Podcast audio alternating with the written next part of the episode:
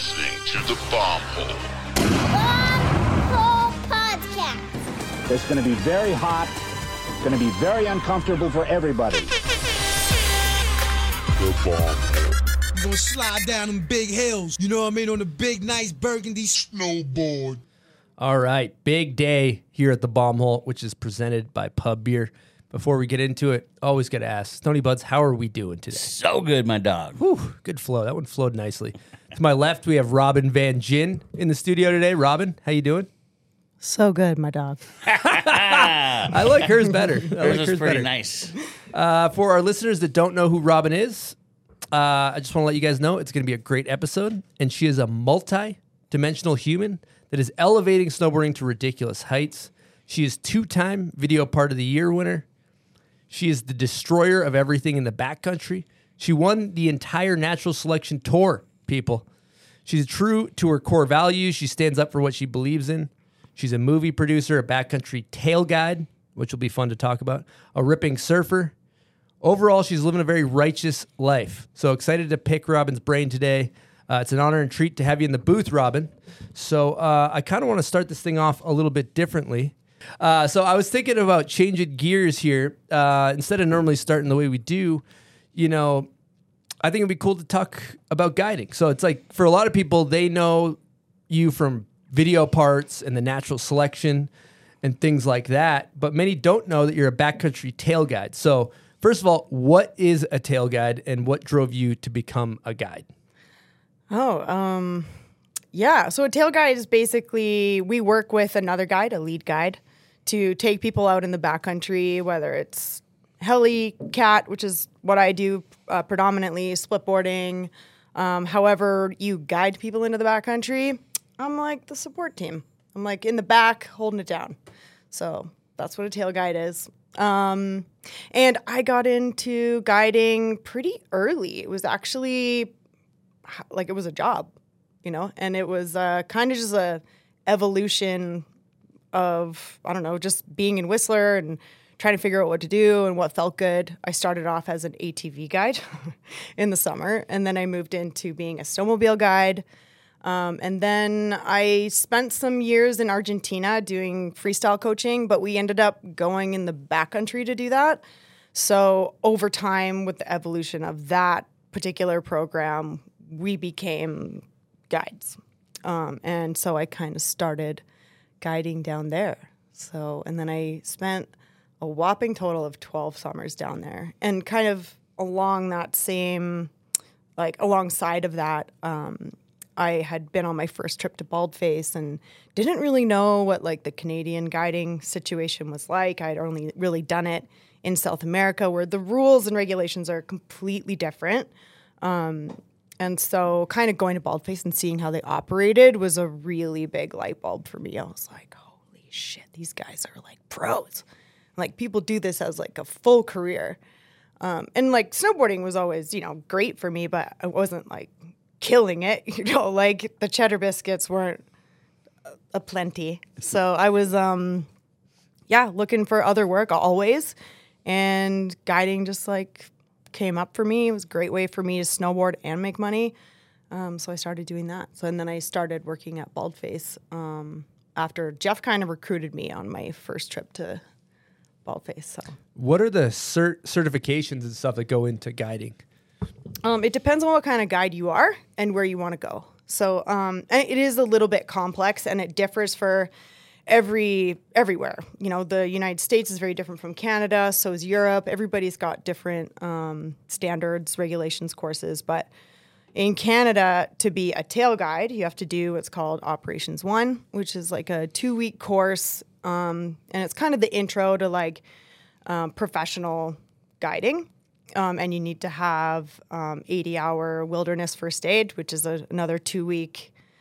Thing. And then um, from there, you can tail guide. And then from that point, there's like the C A A certifications, and then there's like your guiding certification. So there's the C S G A, which is the Canadian Ski Guide Association, and then there's the A C M G, which is more globally recognized. So um, there's kind of like snow safety and science, and then guiding, and they both kind of go like this.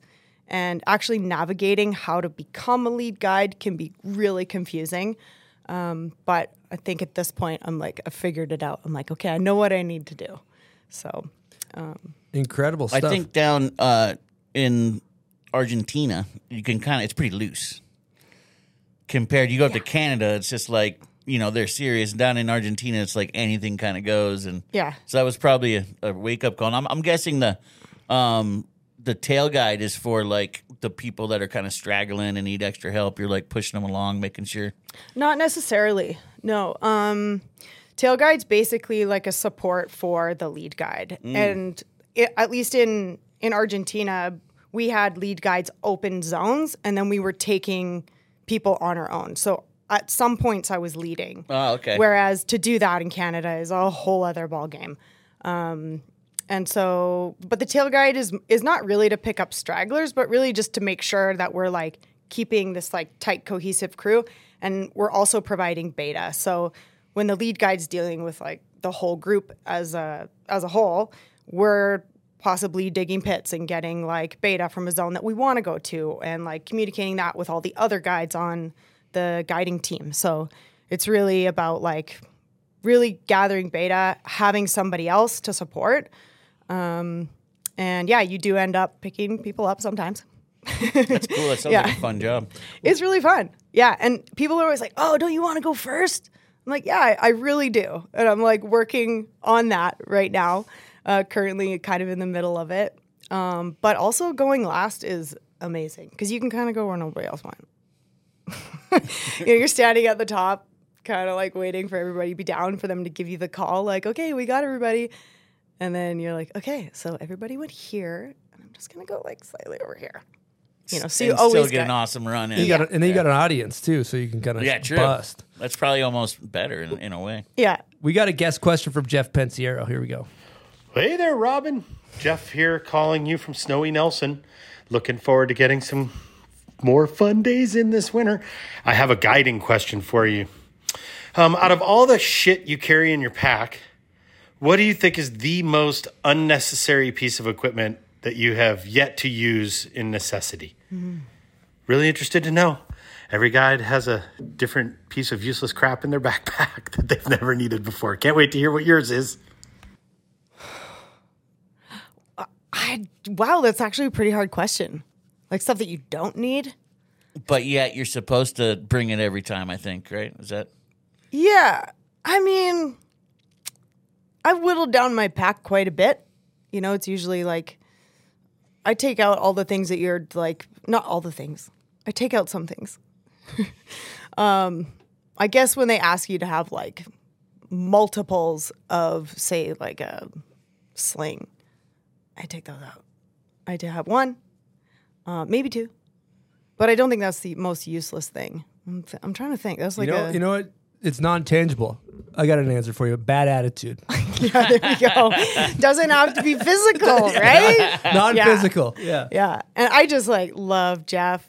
I like he's been such a great friend and mentor for me.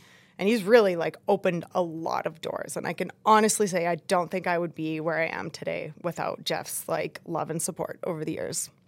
Yeah, he's, he's a, amazing. He's a champion. Well, he talked about what you don't need in your pack. I think it's important for people listening that are wondering, oh, what is what should I have in my pack? Like, what's the most important items in the pack when you're heading out in the mountains? Yeah, but you definitely need, you know, the essentials. Like, you need a knife. And you need some, like, paracord. And you need a little bit of duct tape and some zap straps and, you know, beacon shovel probe. I always have a snow saw with me. I have a little snow safety or a snow, like, science kit. Um, and that's pretty small, too. It's about that big. But it has, like, the essentials to kind of, like, you know, dig a pit and effectively do that and get everything you need. So, yeah. Earlier off air, you had a very insightful answer where you mentioned uh, a non-tangible item you need to bring with you. Yeah, so um, the most important item is knowledge and skills, because to me it's not about what's the most important thing in your backpack. It's avoiding the situation altogether and being able to recognize, um, you know, when that could potentially happen, and when you're when you're learning and you have some skills and you're doing your research and you're showing up prepared, you can avoid it. It can be avoided. So I would say the avoiding is the most important. So knowledge and skills most mm. important for sure. Last thing before we change gears, though, uh, really powerful quote, like, you know, buffery uh, hammers on that you mentioned earlier, too. I think it'd be cool to touch on. Yeah. So uh, John Buffery, who is another like amazing mentor for me. I love him so much. Just ran for mayor of Nelson. Ooh. But he's, you know, he's our mayor. He's he's great. Um, he was actually Craig Kelly's personal guide, um, and just a all-round, uh, really good icon in avalanche safety and in guiding in general. Um, and he always says slow is fast. And to me, it's not just applied in avalanche training or in the mountains. It's like in life in general. Um, just being able to kind of be a little bit more intentional about what you're doing, not trying to do everything, um, which I'm like slowly, slowly learning to do. Uh, but it's a hard ho- horse to get off of for sure. Mm-hmm. Yeah, but yeah, slow is fast. Makes sense so much in those panic situations too, when you're like, okay, shit's hitting the fan. Oh, let's slow down. Let's be present. Let's hone in. But I love the the day-to-day application, because I think we can all relate to heading out of the house and you're all disheveled and you forget your keys and you're trying to move quickly, but you inversely end up forgetting all your stuff. So it's I, I think that's a good life lesson. Even in the office too, you make uh, panic decisions too fast. If you just slow down and do it right, you're yeah. going to get a better result. And I'm like really guilty of not living by that. Yeah. But I'm but I'm trying. Yeah, I'm, it's something you got to think about on. Yeah, I think I, for most of my life and snowboard career, I've been like just, you know, more is more. And you're like, okay, I just, yes, I can do that. Yeah, I can do this. And you're like piling on, piling on, piling. And like it just, uh, it definitely caught up to me. Um. Especially in the last couple years where I just kind of went like, whoa, like what is going on here? And so like moving into this season, I've kind of had this like, um, I guess just sort of a visual cue of like what I want it to be like. And instead of having like, you know, like a bushfire, I want to like gather all the embers and make like a bonfire, you mm. know, and like having that, like focusing the fire somewhere or whatever it is you're focused on. Um, but kind of like not trying to do everything, but really just like, you know, what's important to you right now? Okay, like what do you want out of your season or what do you want out of your day or whatever it is? But like really just taking that and like trying to, you know, put energy towards like one thing instead of just spreading yourself across. Yeah. Wise, wise words. Just read a book in regards to that semi-recently on minimalism. Can't remember the name of the book, but the... the like s- the main theme of the book is the disciplined pursuit of less but better. Kind of aligns with what you're saying. Yeah, totally. And like really, like I've I've seen it in my snowboarding. You know, like if you're just trying like to do it all, like it, you just can't.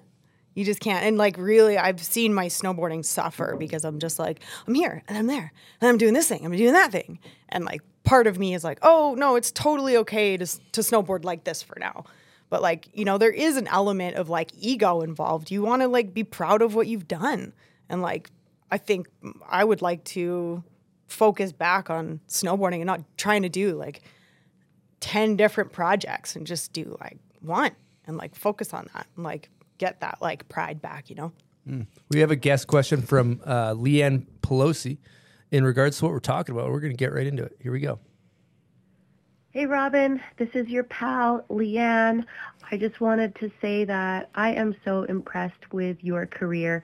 I think you've done so much for snowboarding, and you always continually push yourself, and you work really, really hard, and I'm so inspired by you, and I just wanted to ask you, how do you deal with burnout? I know you had a lot on your plate last winter, and you have a hard time saying no to things, so just want to kind of get into your head a little bit about how you manage everything. How do you manage to do it all?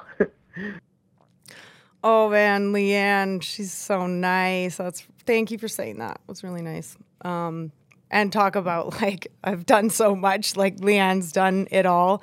And I would not, she's another one of those people, I would not be here without the love and support of Leanne. Yeah, she's given me a lot of opportunities, so I'll shout out for her. Yeah. Um, burnout. Yeah, it's definitely real. I I feel like uh, especially, I want to say, like, it really st- kind of started mounting me, like, saying yes to everything in that COVID year. Um, went from, you know, like three months of doing nothing and, like, you know, departing from one of my biggest sponsors I've ha- I had for thirteen years and having three months to do nothing but, like, surf and chill with Austin. And then kind of going like, okay, like, it's a bit of a turning point. You know, I'm like, okay, I've, you know, I have like, I've got to get some new sponsors and, like, what do I want? How do I want to show up? And I just kind of, like, you know, the fire was lit, and I was like, okay, I just got to, like, go for it. This is, like, a really important year to, like, you know, almost, like, prove yourself or just, like, stay relevant and, like, kind of say, like, I'm still here. Um, and, of course, we had, like, significant quarantines in Canada. So every time I traveled, I had to quarantine for two weeks. And I had um, bitten off a project, kind of like a, a personal passion project, Um, that I had been working on, and started that the year before, and then it was kind of moving into the second year of that. So it's like, you know, like, turn up the volume on that, like, quite a bit, and managing that, and um, and then having, like, Natural Selection, and then, oh, well, am I still trying to film? Yeah, sure, I'll still try and film. And I just, it seems like from the outside, like, it was this amazing year, you know, you completed this project and wow, one Natural Selection. And it was honestly one of the worst seasons I've ever had on a personal level. There was a lot of highs, like, so many highs, but also, like, really, really deep lows, you know, and I, I don't ever want to feel like that again. Yeah. And, and it kind of just kept going.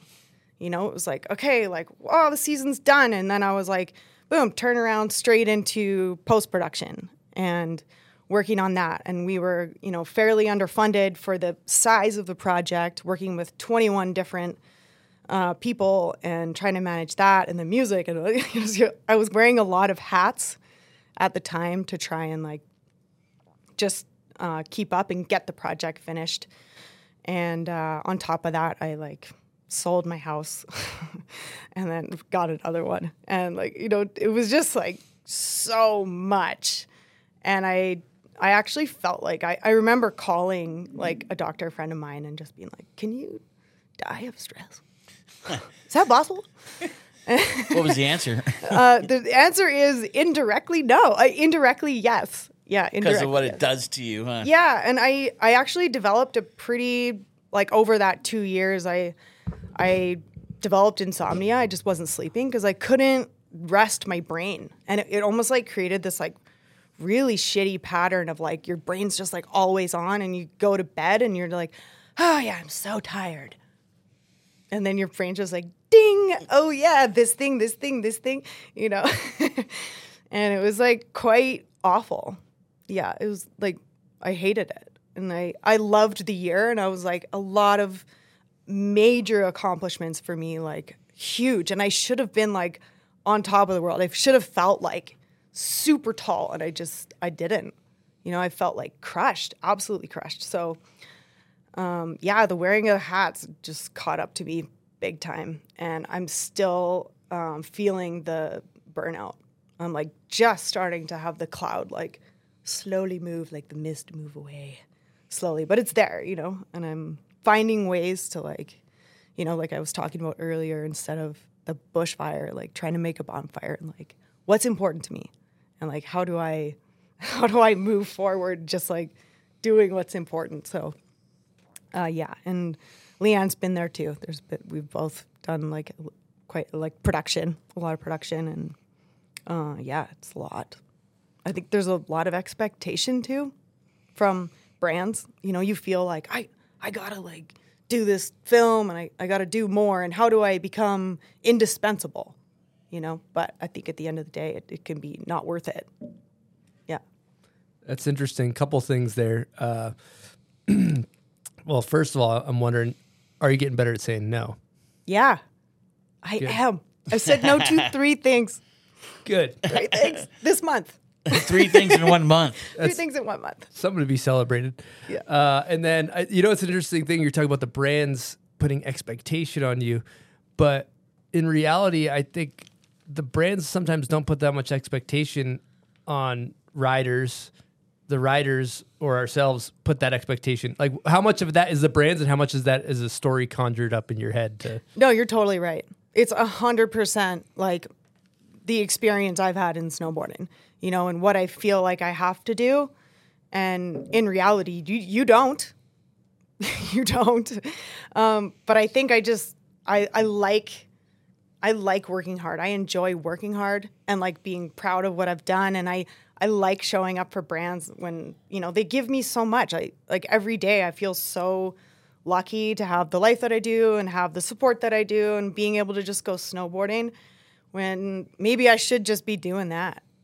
You know, instead of like doing all these other things to feel like I, I just want to, I just want to be a part of it, you know?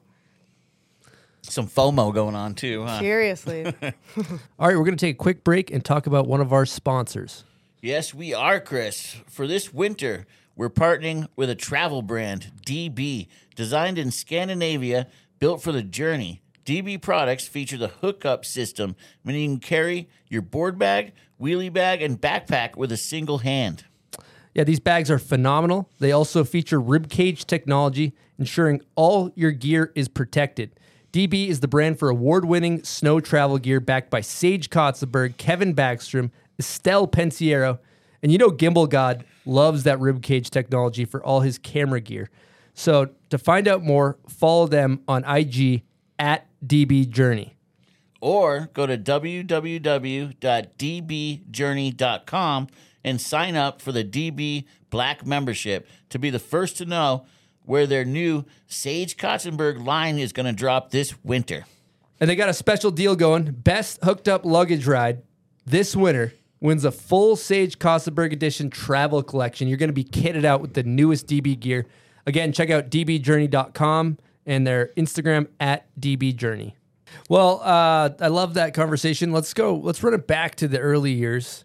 Uh, when that bushfire was just that bushfire was just getting sparked, if you will. The old bushfire, when, huh? Yeah, the old when that that uh, just kind of sharpening your teeth, figuring out like where are you from, how'd you find snowboarding, and how'd you fall in love with it. Um, I'm from Vancouver Island, which is I'm from a little place called Victoria. It used to be quaint. Um, it's the capital of British Columbia, and there are no mountains. There are none. So I actually came to snowboarding pretty late.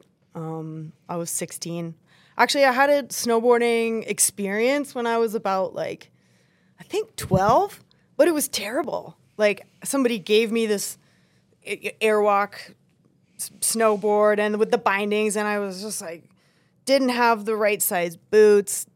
It was, I couldn't go downhill. And I, w- I was skiing at the time. Um, with my family in a resort called Silver Star, which is in Vernon. Um, and yeah, somebody's brother had one and they were like, you should try it. And I was like, cool, you know, put on his boots. They were huge. And the snowboard was huge. And I got to the top of this run. And of course it's like all moguls. And they're like, okay, go. I like sat on the snowboard and basically just tried to get to the bottom. And I was like, okay, I'm good. I'm good on that. But, uh, when I was like sixteen, I had, you know, that was kind of when that the culture was kind of gaining traction, like in the, in a more mainstream uh, space. And I just thought it was so cool. Like I read snowboard magazines before I even went snowboarding. I would watch videos. And then um, my sister got a snowboard, one of those K two clickers, you know, step in. And I borrowed it and I went and I did like the three days. I was like, I have to learn. And I went for three days, and it was it was fun, but it was also, like, terrible. I was just going so fast, like, trying to keep up, but, like, wasn't. And I was just tumbling, like, literally tomahawking down the mountain, trying to go fast and keep up with everybody, and I just didn't know how to snowboard. But, um, yeah, I don't know. It just kind of, like, felt – it felt good. And there's very few things in life where you're just like, oh, I have to do this. Like, this is what I'm doing now. And it was very – clear, you know, it was like that internal compass or the voice or whatever it is was just like, this is what you're doing now, so don't worry about everything else. And I just went like ham. I dropped everything, moved to Whistler, lived in an apartment with like three other women. It was like a, you know, bachelor with two queen beds that came down, and we just like made it happen. I was like wrapping burritos and um yeah, started A T V guiding. um, tried to sneak into Camp of Champs a bunch of times. And uh, yeah, I but I really started to like um, the like to get going. I think when I moved to Calgary was when it became a little bit like less of a scratch. I was like scratching around trying to like have enough money to go in Whistler, and that whole scene was like incredible. Like just seeing all the riders you saw in videos in real life, and I was like making them burritos, like, oh my god, it's Jeff Pensiero, you know. And I was like, and my nickname was Burrito Girl, you know, and they had no idea I was just like the biggest fan. And people would come in after like a day of sledding and filming, and you could tell because they had like all their stuff with them, and I was just like such a fan.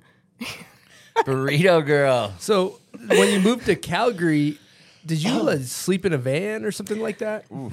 Um, What's the story with yeah, that? It's a cold place yeah. to be living in a van.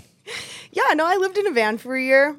Um, but I I chose to do that. It was I had a place in Calgary, like a, like a house with friends, while I was going to university, and C O P was right there. So that was like my thing. Like that was my schedule, you know? I would like get all my schedule all my classes in the morning and like do all of that, go do homework, and then like hit C O P. And it was like the best scene, you know. It was like when uh, Jed Anderson was like Grammy Forum Kid, and Dustin Craven, we called him the king of C O P. Just like a Maybe shitty. Still is. Maybe Craven still is. was yeah. the king of C O P. That's dope. Yeah, yeah, like the king of C O P. He would just cruise around with like a posse, just like. So full of himself, like, I'm the best. And we were like, oh, yeah, you kind of are the best. It's just negative forty. People yeah. are just chucking roast out there. Totally. Yeah. And it was like, doesn't matter what the weather's doing there. It's it's such a cool spot. And like, not enough people know about it. It's it's rad. Calgary's a cool place for like stomping grounds and snowboarding. I think that's why so many good Albertans mm-hmm. snowboard or snowboarders. A lot of Berta rippers. Mm-hmm. I was watching the T G R video you're in, and I wrote down a quote, uh, something about along the lines of like something you struggled with was blocking out the normalities of getting married, getting a house, and getting a job was difficult, but you had to accept that that was the life you chose. I kind of want to hear you elaborate on that. Yeah. Okay. This is like deep. Yeah, that's a good one. That's yeah, a good okay. one right there. um, yeah, I th- I think, I mean, I grew up in a very like, I want to say like a quintessential family, you know, I got to do all the sports, at least a quintessential white family in Victoria. You know, I was had every opportunity, and, you know, I was afforded to have an education and go to university, and those opportunities were all there for me. And I think, I don't know if it's generational, but at least like the, the confines of like what's normal felt like go to school, be, become a professional. You know, and I intended on becoming like a dentist or something because my dad's a dentist, and I admired him so much, still do. Great guy. Um, yeah. Nice. Yep. I was Pops like, Pops has mm-hmm, got an mm-hmm. air horn. Yeah. Yeah. He's awesome. Um, and that was like inspiring to me, just the life that he built, uh, him and my mom. She was a professor. And so I had professionals as parents. Yeah. Jerry. Jerry Van Gyn, and I call her the uh, Hurricane Jerry. Hurricane Jerry. She's a wild redhead. Yeah. Yeah. And feminist. Great woman. Um, taught me everything I know.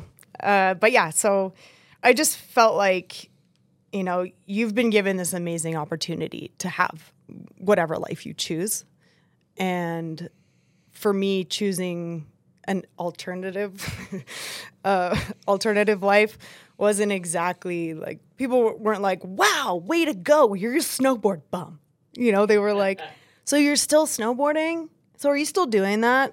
You know, and being able to, I, and I used to at the beginning just be like, oh yeah, actually, um, you know, in university and uh, there's some great marketing opportunities. And, you know, you know, you kind of like butter it up. And then really at some point you're just like, this is what I chose and this is what I love and this is what I want to do.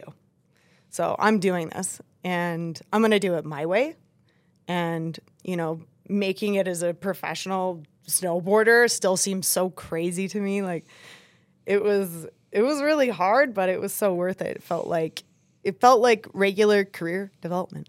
You know, like the same amount of time and effort is put into that as it would be put into like becoming a dentist. And like, it's just what I wanted to do in the end. You know, I'm like, where do I want to end up? I want to end up like doing a method somewhere. Right. So, um, but it is hard to kind of get past that and like reply to people um, without seeming like you're, you're trying to make it like something else. You just have to be like, okay, well, this is what I'm doing now. And there are still moments where I still catch myself, like, trying to make it more professional, but um, less and less. Because I like that shitty part of me. You know, not that it's shitty. It's, like, shitty in, in a good way, you know? Like, the kind of just the alternative culture, I loved everything about it. Mm-hmm. Mm-hmm. And, like, the way, the, the gifts that it's given me, like, I've traveled the world. I've met my best friends. I've met some of my best mentors and teachers, like... Holy shit, it's been so incredible. Like, wow. I, like, never even imagined it could be this, but um, it can. And I really, I feel like you can apply that to anything, you know? Mm-hmm. So good. I never think about, so we're so deeply embedded in uh, this snowboard culture that I actually don't really find myself thinking about the abnormality of it. And I have recently, uh, in some experiences, kind of realized that a lot of maybe older people maybe look down on, or, you know, I'm, I'm thirty-five years old and I still skateboard and I still ride a snowboard. And there's people, I'll, I'll just be totally transparent. I'm like, I've been single for a little while and I've been on some dating apps and you're talking to, to some women and stuff. And they're like, they're like, you still do that? Like, you're just a big kid. And it's, it's like, it's condescending. But inversely, the thing I've also realized is I'm like, yeah, I, I still am a kid. And being a kid is fucking dope. Yeah. You know, like we, we still, we go fuck around and, and like we, I think we age less. I think we age less because we're still just little, we're just still just kids. As opposed to like you grow up, you have a family, you have kids, you go to your job you hate and you do that thing, which respect if that's what you're into. But a lot of times I see people the same age, I'm like, damn, you, shit, you're looking old, dog. Yeah. Yes. No, like you're so right. I feel like sometimes the way people talk to you, you're like, oh, okay, you don't really think this is a thing, but, like, it's amazing. Like, look at what you've done. You know, you've had this, like, super long career and now this, like, incredibly successful podcast. Thanks, Robin. Yeah. Which, like, we should be celebrating, you know, that style of living. Like, it's great for people who are wondering if they should or should not. Should. Big time. Whatever you want to do. But, like... don't be committed to that life that seems normal or like that people expect. You know, there's so much, there's so much you can, you can do. Like just being creative and like with the way you want to live and just like doing that. Like it's incredible what people do for a living now. And I'm like, whenever people are condescending, I always like, you know, it still feels weird. You're like, oh, that's sad. But at the same time, you're like, well, how's your life? Well, that's why they're giving you a little grief, you know. Yeah. They also, they'll look at Chris and they'll be like, there's no way, how can he get paid? It's not a job. They don't even, they have no idea, you know. Yeah, it absolutely is a job. Yeah. And then I'm like, yeah. You know what we're doing? We're snapping necks and cashing yeah. checks over here. And in know? their minds, you're not cashing any checks. There's no, no way. They're still, you're still living in, in the bo- uh, yeah. mom's furnace in the basement. Well, you're still if you a basement. Tell people you're doing a podcast too. They're oh, just totally. Like, yeah, you and every other so that's, person. That's a fun hobby. Like yeah. They don't understand there's business to all these things. Yeah, and I, I do want to recognize that it's not as easy or as accessible for everybody. Um, obviously, I had a really great safety net. And I think uh, we're always like, yeah, you can be whatever you want to be and do whatever you want to do. But I think, you know, for some people, the reality isn't necessarily that. They have dependents and they... support their families, and it's it's a different thing. And I personally had the privilege of having that safety net, so I could take risks with my life to be like, okay, yeah, I think I'll just um, not use my university degree, and I'll just be a snowboard bum and see if I can make money doing that. Mm-hmm. You know, And like, that's great, but I understand that that's not exactly available to everybody. And I, I do think it's important to like recognize that too. Uh, another, I'm going to kind of just add on to that. And while we're talking about it too, because I also think about like chasing your dream, thinking about your dream. If you want to snowboard and you want to snowboard a lot, being a professional maybe isn't the best route. Like, you know, there's a famous Craig Kelly quote that like, my highest appreciation goes out to the rider that's simply out there to enjoy the experience. Mm-hmm. And oftentimes filming, competing, all these types of things can actually take away from your experience. You're, if you're riding contests, you might be taking like two, three runs a day. Yeah. Whereas if you grow up and, and you're, you figure out a way to support yourself and make money, and then you prioritize just the act of snowboarding, that ain't a bad way to do it either. No, you know? It's like arguably the best way to do yeah, it. Totally. Yeah, you get to ride yeah. a lot more. Yeah, it kind of sounds funny because you're like, oh yeah, I, I was doing so much and I'm experiencing burnout. People are probably like, oh, boo-hoo. You know, like boo-hoo in your life, you know? I'm like, I get it. Like, you know, I understand. Yeah, okay, cool. So there is that. But I do think like just doing it however you want to do it. Like you don't actually need to be pro. And I think we have all these like rules in snowboarding. And to me, I've been thinking about that a lot. I'm like, fuck the rules. Like whoever you want to enjoy the mountains, like go do it. I don't care if you're snow skating. I don't care if you're with the, the blades. Ski, ski blades? Ski blades. Not that great in powder. And you know, if you want to grab Tindy, fine. Oh, we're greenlighting Tindy.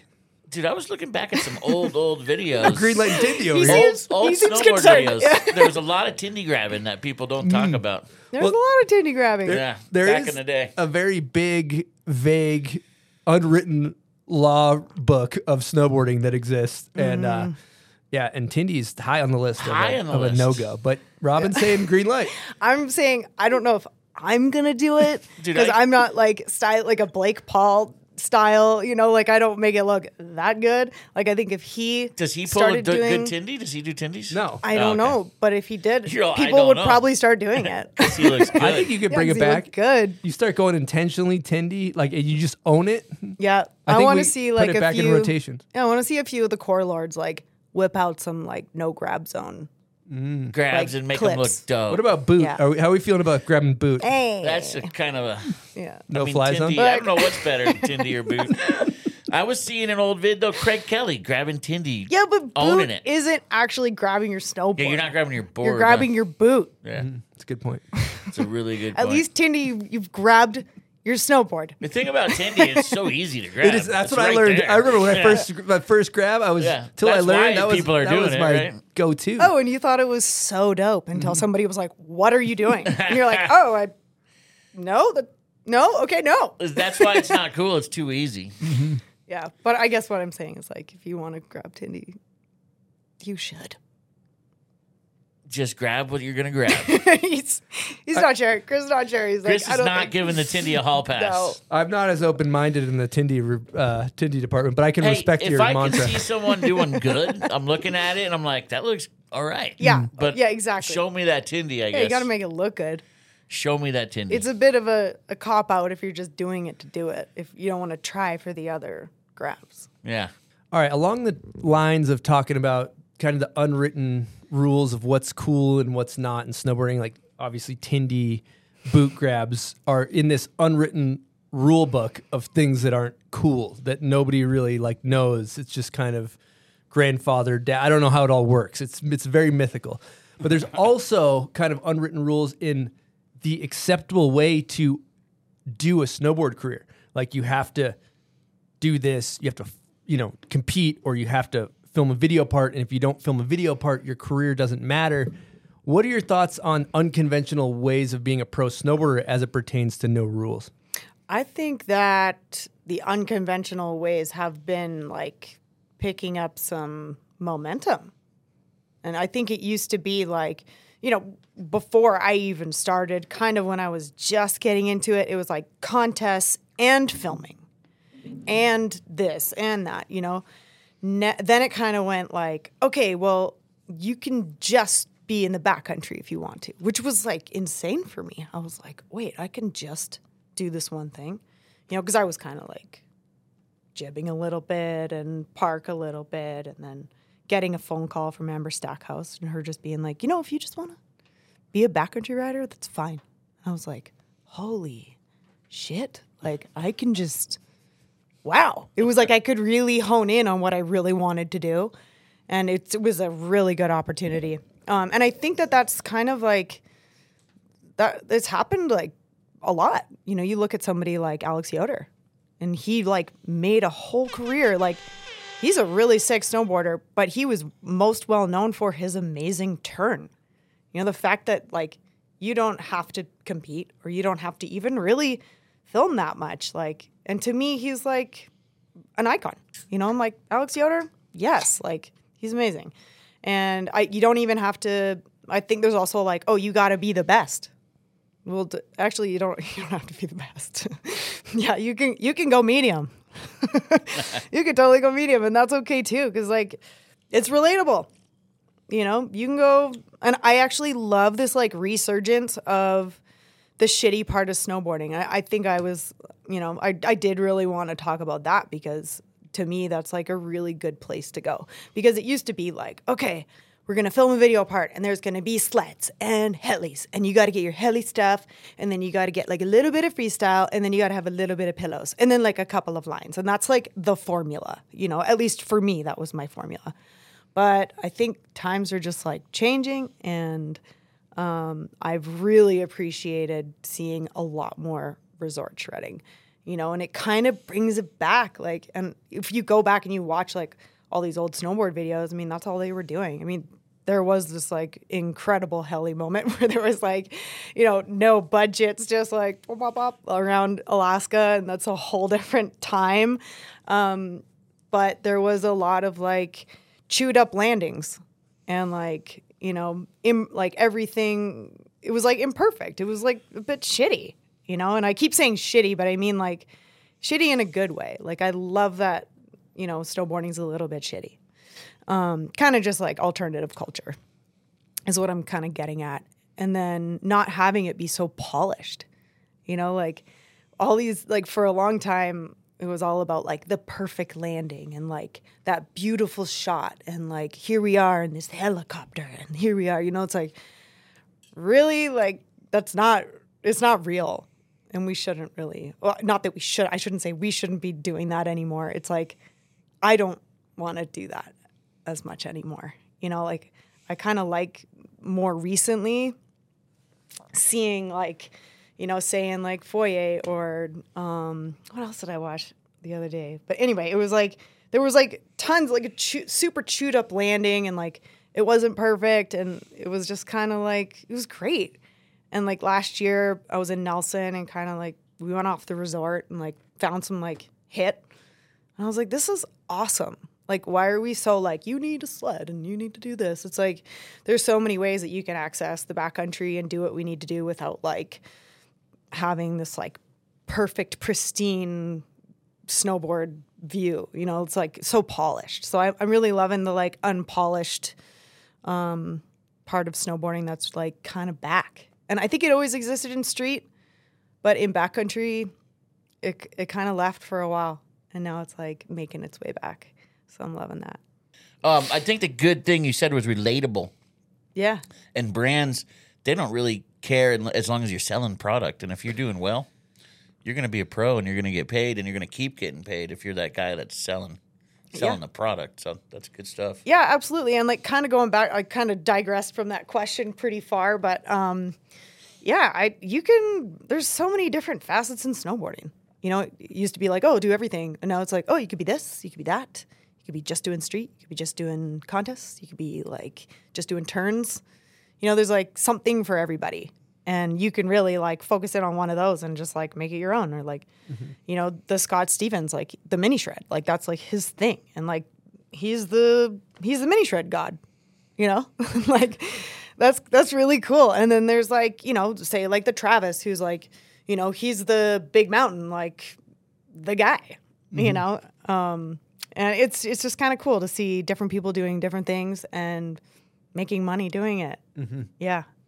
It's really cool, and I and kind of to add to that in some ways too. It's I get a little frustrated too. I, I probably sound like I'm repeating myself in the show, but every little uh, fragmented section, the mini shredders and the backcountry interior people and the contest people, they all kind of hate on the other little genres. But it, it's like it's all good. They're they're actually complimenting your snowboarding. Like by by this person mini shredding, it's making the giant cheese wedge sick. And they they they it's like a great ecosystem. I wish we could view it as like we kind of need all these little nuggets of ecosystems to kind of survive and have something for everybody. Yeah, I think you're like nailing it. I feel like there's a lot of like, oh yeah, I don't like the way they do that, or like, oh, this is, they're not even doing, you know, like a proper jump. The cheese isn't, cheese wedge isn't big enough, or doesn't have enough blocks, or whatever. Yeah. You know, and you're like, well, who cares? In my day, yeah, totally. the, I, in my sometimes day comes they get out. jealous because they had to go huge, and someone's going small and making a lot of money. They're like, wait a minute, Probably yeah, but it looks good, yeah. like.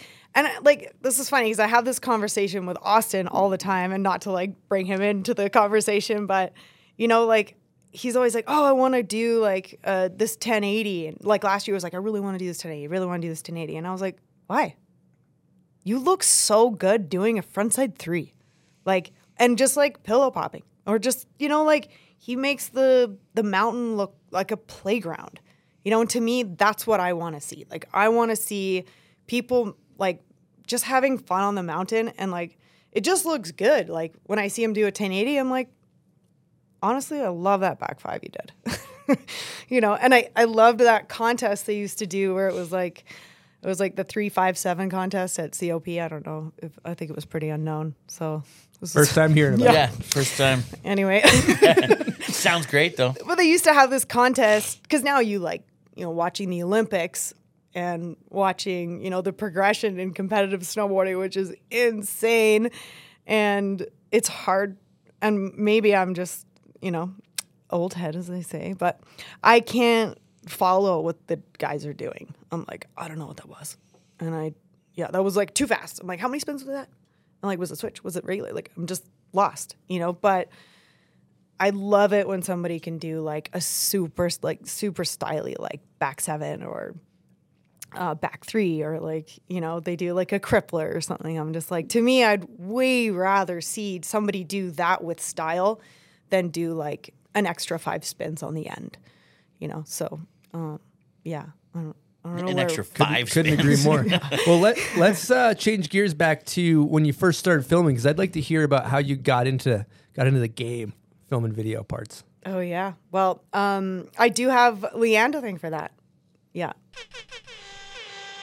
Big shout out to her and uh, Runway Films. So Jeff Keenan also. Yeah. um, yeah, I I actually had to, I was um, obviously snowboarding in Calgary and kind of like in the scene, and I had been to Superpark before, and I kind of had my intro at that point. I met um, kind of everybody there. Susie Floros was working for the mag, and mm-hmm, and uh, Pat Bridges. I had Jeff Patterson, who was the park builder, and I had been riding Lake Louise, living in my van for that year that I lived in my van. So I was living at Lake Louise, and Superpark came to Lake Louise. So, and Jeff Patterson um, was the park builder at the time, and it was the best park that Lake Louise ever had. Like, it was world class. Like, the jumps were perfect, everything was perfect.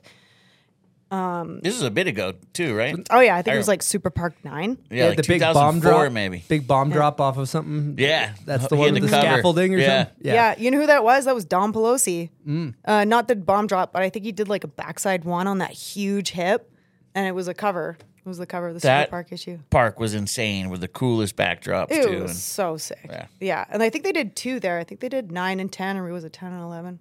Two in a row, huh? Yeah, two in a row. Mm-hmm. But uh, so I met. Um, Pat, and then I went, uh, Susie was checking me in, and she's like, oh, you know, we're doing this thing called Miss Superpark.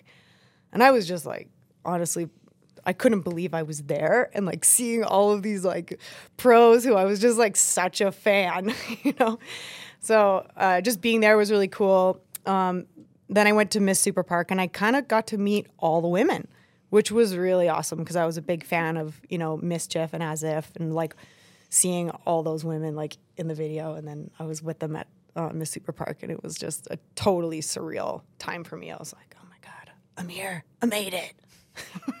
That's all I wanted. I can die now.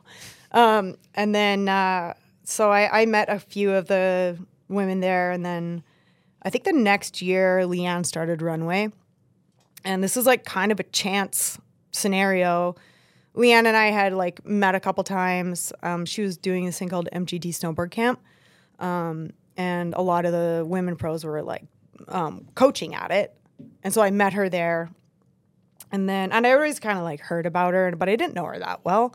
Um, again, just a fan at the time. And then, um, so we had snowboarded together a couple times. And then she was doing runway. And um, I guess there was a trip with Tara Dakides and Jana, I think it was Jana Mayan or Amfor Marksler, one of the two, and Leanne to Golden. And Golden was kind of where I was like, it's an hour from Lake Louise. And that's kind of where I was like basing out of that winter and like driving back to Calgary and working at my like bar job. I was serving tables and bartending um, kind of like through college. And um, she called me and was like, yeah, um, Jana, Jana, I'm like bailed on this trip. Do you think you could come? I, I was like on the phone and I was like trying to play it cool. Like, oh my God, okay. Like just paused for a second. I was like, oh my God. Okay. I was like, yeah, I can totally come. You know, like didn't even think about it. And then um, she was like, okay, well, we're, we're coming in like three days. And I was like, whoa, like this is huge. You know, I could not believe it. I was like, one, I'm going to meet Tara Dakides and Christy Chaloux, who I was like, again, such a fan. I was just like a fangirl. Um, and then I was going to be able to go snowboarding and possibly film. Like, it just seemed like crazy. Anyway, I called my job and I was basically like, I'm not coming in. And they were like, if you don't come in, you don't have a job. And I was like, cool. And I just was like, that's it. Like, this is, this is it. This is like the turning point for me. Like, if this is what I really want, you kind of have to take those like big opportunities. And it felt like one of those ones where you're like, this is it. And that was um the my first published photo in TransWorld. It was in an article called Golden Girls, and I yeah went and filmed with uh Leanne and Tara for two weeks. And then I had such I I ended up just kind of hitting it off with both of them. Leanne went on another filming trip, and Tara just invited me to come in her R V with her dog Buddy and go film in Whistler. And like unreal. I, yeah, that's... like and I could not believe my life. I was like, oh my God, this is not happening. Like, imagine going from like a nobody to like being in the passenger seat of Tara Dakides' R V and just like shooting the shit with somebody you've looked up to for your entire career. You're just like, oh my God. Like and so uh, we were in Whistler. I went filming a little bit Uh, with them, but um, yeah, it was just like a really cool experience. And I think I had like a shot or two in the credits, or maybe it was like the friend section. But to me, I didn't really care. I was just like happy to be a part of it. You know, I was just like over the moon to have like any sort of presence, to have my name next to all these amazing snowboarders. And um, the next year, I got invited back to film, and I was that was kind of like that was it. And you were sleeping and living in the R V with her and her dog? Yeah. That's for, awesome. I guess in, in Golden, I, I was at my own place and had my own van. Just when you went to the to the west. Yeah, yeah. We went to Whistler. I just we camped at the uh, Riverside Campground, and she took me out sledding, and they were like so patient with me because I was just like chucking. You know, just I was giving like, it everything you got. Oh yeah, huh? oh yeah, fully. I was like, "This is my moment. I gotta send it. Like, just this is like, go for it." You know, and I was just. But um, in my own defense, I wasn't like chucking, but I was definitely like trying to go bigger than I had mm. like had before, and like really like focusing on like, okay, get the grab, then land on your feet. You know, there weren't a lot of lands, but they were so supportive. It was like incredible to have that. I never had that before. I never had like this group of women just be like, oh my God, sick, go back up and try it again. I was like, what? This hasn't been my experience. It's been like, yeah, we don't really want you to make like a hole in the jump. So let's you pull you do- off this jump here for a little bit. Yeah. Do you mind if we go like ten times first? And then you can go. And you're like, yeah, no, totally cool. Totally cool. Like you guys hot go. Tubs out there, and then you get your time to shine. Yeah, and then you're just like trying to land and like a fully bomb hold landing. And that and does happen to people too. That's it that's does. A sad thing. These are real experiences. It's unfortunately, yeah. uh, experiences that yeah. happen. Yeah. So that's kind of like that that like breaking onto the scene moment. Yeah. Uh, love that. Couple things. First of all, uh, I think talking about the learning curve of getting the backcountry is important, maybe. Yeah. How was that? I mean, you kind of just described it. Well, it didn't exactly like, yeah, I did describe it there, but like it didn't necessarily end there. You were like, oh, I got this all figured out. Oh, yeah. No, definitely not. Um, and there's other things like trying to figure out sledding. Like sledding was hard. And especially now, like the sleds are really good.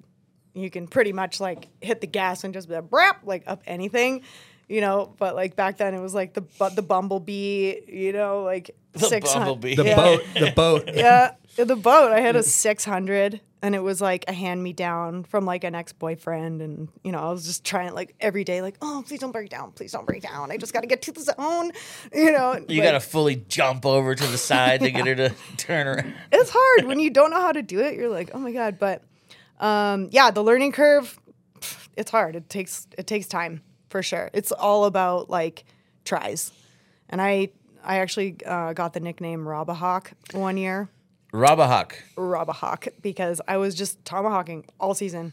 I was just trying and trying and trying, and like there were some lands that was like not a terrible year for me actually.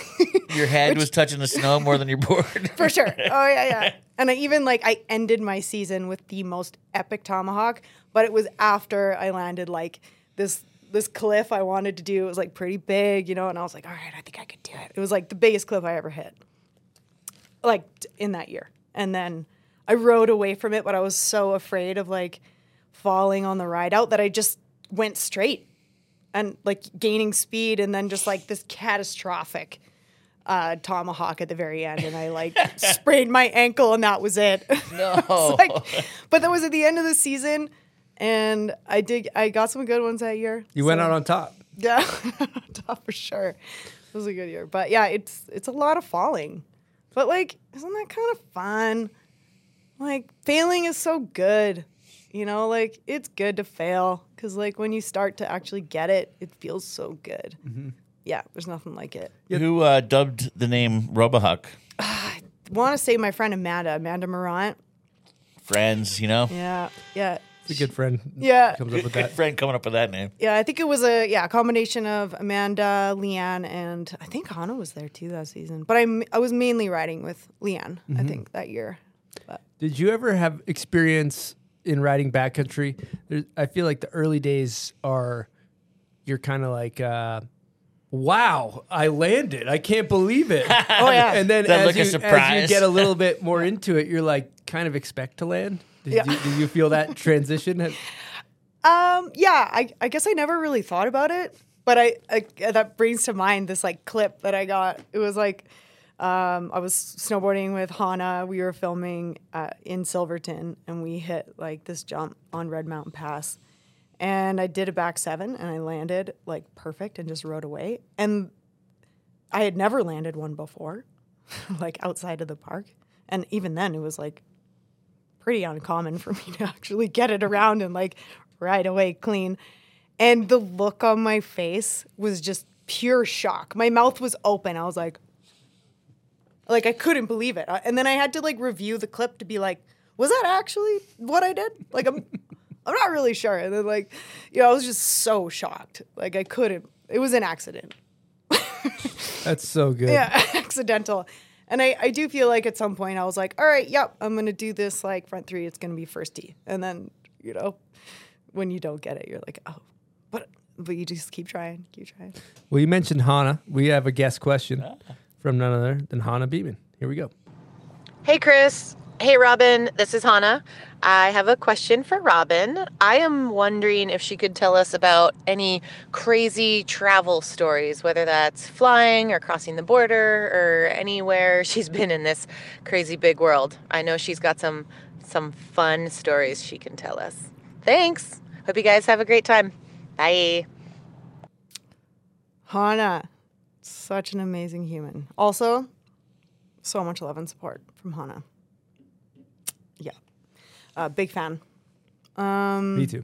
Yeah. Us too. She didn't say hi to me. So I was going to say, I, uh, she said Chris I and thought, Robin. I thought we were tight, but yeah, I'm over here kind of no like, all right, Hannah? I kind of did catch that. I think Hannah? We're going to need to revisit.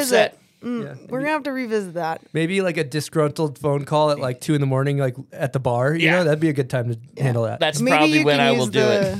Use the phone a friend uh, option. I'm definitely offended, Hannah. yeah. Um, what was the question? It was. I don't wild think it matters. Travel, actually. Travel stories. Oh, she didn't say hi. I know why she's asking this because I was at her house the other night burning pizza, and we had like stories about like losing your passport, and I recently had a hilarious like passport losing um, thing on my very first Arc'teryx trip. But uh, we were talking about this other time where I. It's just, it's always like the I'm late for a flight. I'm actually in the wrong place, and then I dropped my passport down the elevator shaft on like, international. Yeah, yeah, in at L A X. Ooh. I mean, there's so many good travel stories. So random. yeah. Oh, there it goes. Probably not yep. gonna get that back. Oh no, it's literally that moment where you. So I go to the T S A, and this may be not be my best travel story, but this is the one that I told her. Is I went, I was already late for my flight, and I like went to the T S A, and I was like, okay, here's my passport. And she's like, oh yeah, I'm taking her time, tippy tappy. I'll just boop, look that up, slow as fast, I get it. Um, meanwhile, I'm trying to go as fast as possible to get to my flight. And she's like, oh, it looks like you're in the wrong terminal. And I'm like, oh shit, like I gotta go. She's like, yeah, you're gonna need to run, I think. And I was like, okay. And then she's like, you gotta like cross through the parkade.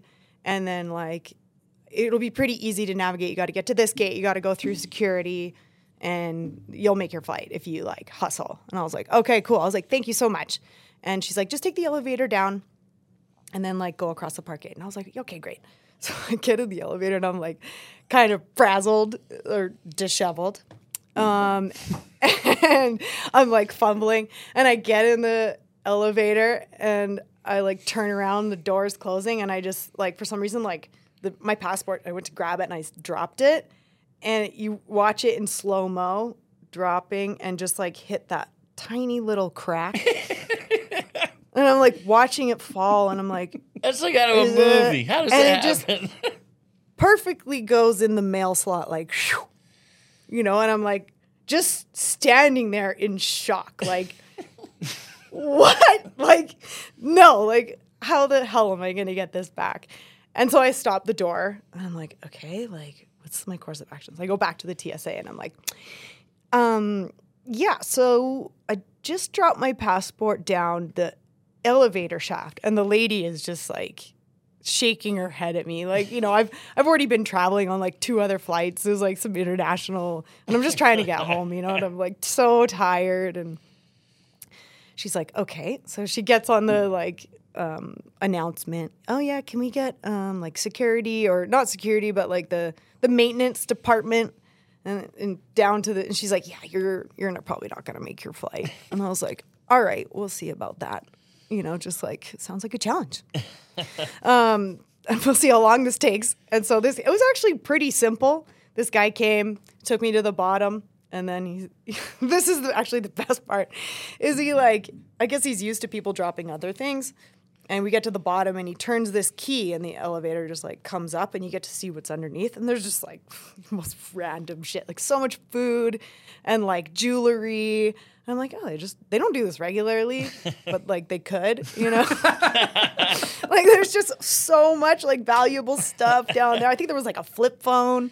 I was like, and there's my been passport. Yeah, totally. Just like mold on it. And there's my passport just sitting like, ah, right there. And so I'm like, oh, that's mine. And I go to grab it. And he's like, oh, not so fast. And I'm like, oh, um, okay. And he's like, I need to see your I D. And I'm like, is this guy for real? It's my passport. Like my picture is in it. You're like, it that, is, I D. That is my I D. It's my I D. And so I'm like telling him that. I'm like, what? That is my I D. He's like, well, I just need to know for sure. And I'm like, the, my picture is in it. And so I'm like, okay, just like forget about it. I'm like, this guy obviously is used to doing that for like other things. So I grabbed my driver's license and I'm like, it's me.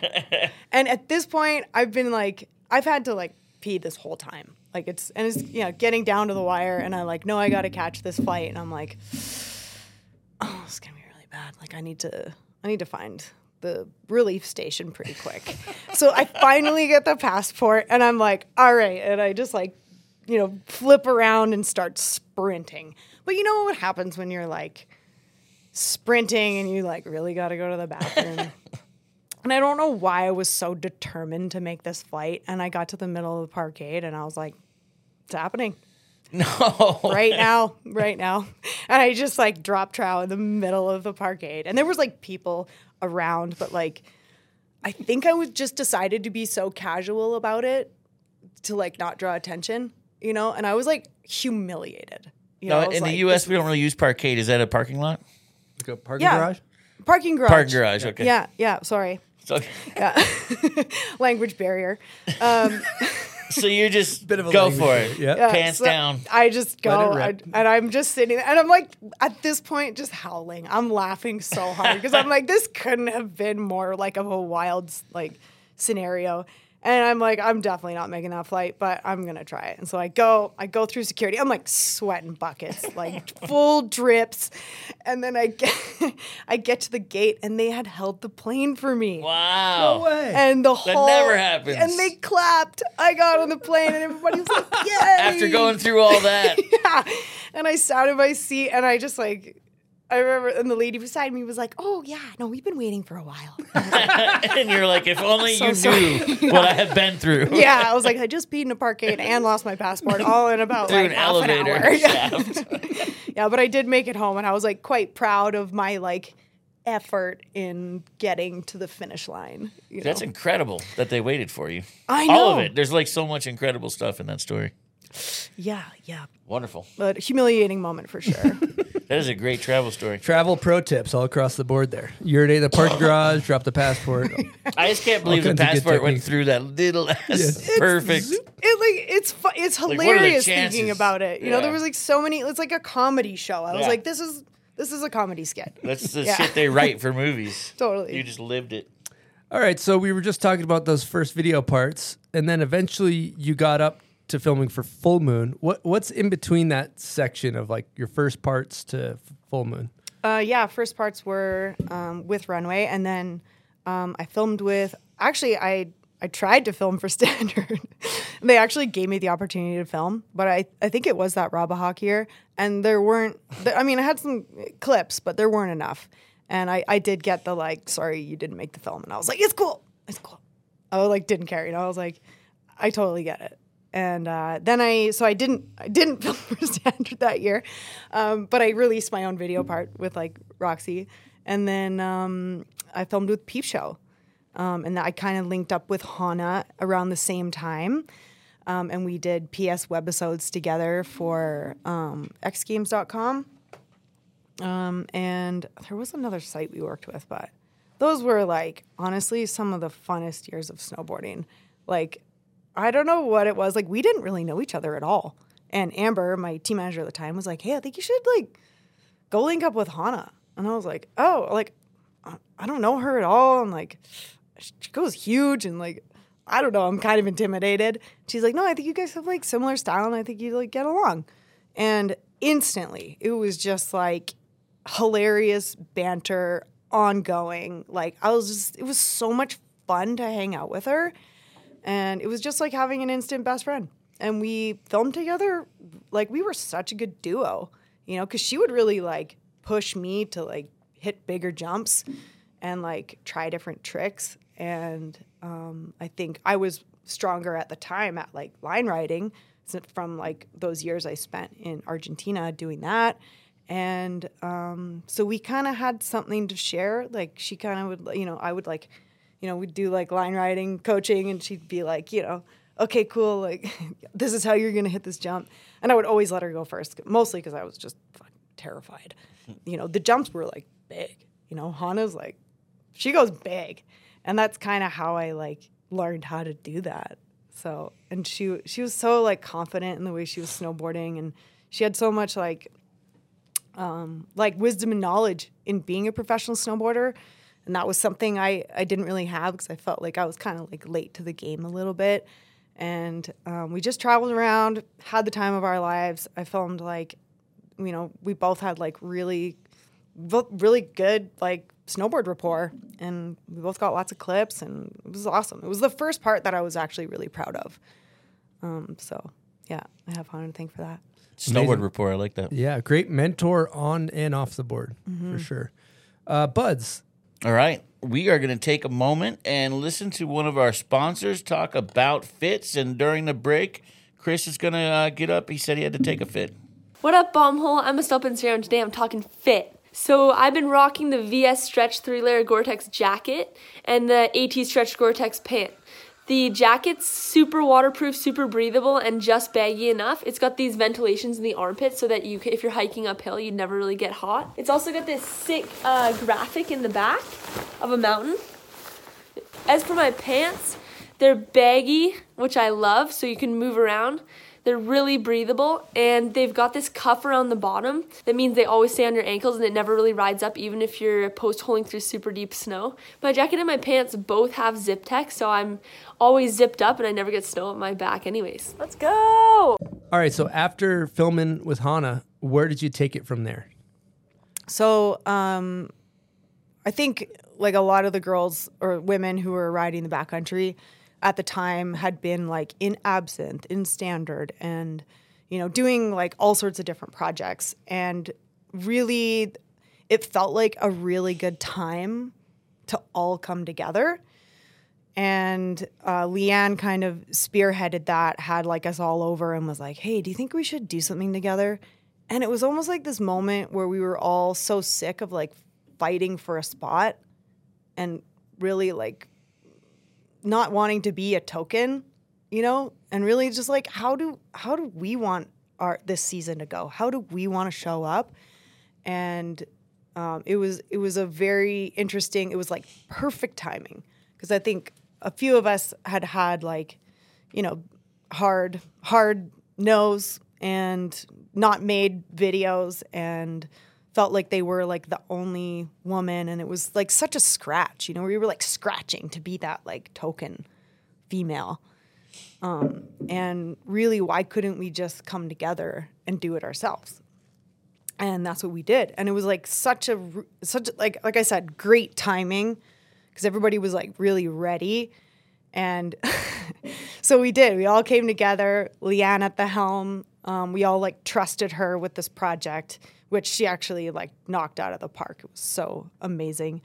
Um, and we started filming. And then it was like two thousand fifteen, which was the worst season I've ever had. Like not for me personally, like weather-wise, there was no snow, like nothing, you know? And I think we had like a couple of small trips, but like at the end of the year, we were like, it's gonna have to be a two-year. Because really like, we can't go out like this. We can't come together. Finally, like Annie, Marie France, Helen, Hannah, Jamie, like the crew was so good. And um, we we couldn't like accept that. We were like, no, not happening. So we we added on another year. And um, yeah, I, that, that to me also like backed up with those two years with Hannah. That was like the most fun snowboarding. Like having this crew that was like all females, and I know it sounds like we really don't need that, but like honestly, it was just fun and funny. Like there was no pressure. It was like you didn't feel like you needed to impress anybody so you could make the movie. You didn't feel like you needed to avoid making bomb holes. You know, like you could be the first one to hit the jump. You could like lead the crew on any given day. You know, you could be like, hey, I heard it's good in this zone, and you're the one making the calls. And that felt really good. You know, it was a it was a really big confidence booster for us to have decision-making back in our hands. And then, like, to see how it came out. And the whole vibe of the film was just, like, so fun and soulful. And really, that was very true, you know? Like, hanging out with some of your best friends, mentors, icons, like, It, it was just like such a special time in snowboarding, and especially that Baldface trip where we got to meet all the legends. That was like so sick. Like I will like always remember that, that like full moon year is like one of the best years I ever had snowboarding. Like I just felt like good about myself and like good about the crew, and like it was so fun. Isn't that what it's all about? Like, there was the intimidation factor was low. And that was like new and exciting and like really big confidence booster. And it shows in your snowboarding when you're like confident and like, this is the thing I want to hit and I'm going to be here for a little while. And you go and you do that. Like you, you get clips like that. Great stuff. And anyway. you No, really, really, really good stuff. And you, you kind of reap some uh, rewards for that, right? Yeah. At the year you got video part of the year. Yeah. How yeah. was that experience too? Like winning that, that must've been just unbelievable for you. That's a big deal. Yeah, it was, um, I had never even been nominated before. Um, it was just like, a, I was, my mind was blown and I was so nervous. Like I just couldn't even believe I was there. And then to actually like win the thing, it was, and Leanne got me this little, I still have it. Cause I was just like going through like our dishes the other day. It's like a little flask that says like for emergency use only. And she gave it to me right before. And she's like, just in case. She's like, I, I, I know, I know it might turn out really well for you, but like, just in case, you know, I was like, yeah, yeah. Okay. And, um, I, I had prepared like a small speech, but that moment to me is like actually co- kind of weird as well. Cause, um, I had like dreamt about it. Like I had pictured myself, you know, and I'm like, like, what do I want for myself? And like goal setting, which is like a weird thing to think about in snowboarding. But you know, when you go to bed and you like, like, oh, I wish I could like stand on that stage and like have that piece of glass and like win that award or whatever it is. And then to see it actually happen, it was just like, it was overwhelming, to be honest. And I think like I'm going to take this opportunity um, because I was so like floored that I was like half crying, half like delivering the speech. I was really, I was like, be cool, be cool, be cool. Like, don't cry, don't cry, don't cry.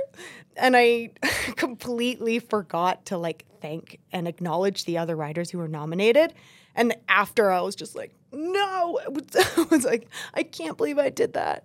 So um, I just wanted to say to Kimmy Fasani, I am such a huge fan and I'm like so impressed with everything that you do. And Jess Camara, I think it was that year that she um, she filmed her own video part outside of the Union movie, which was like to me so incredible of a feat, and to like see her be nominated.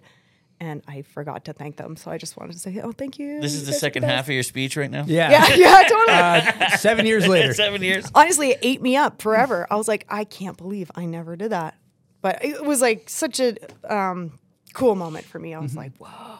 Do you feel like you kind of sounds like you're kind of trying to claw your way and, for lack of a better term, earn a seat at the table? Yeah.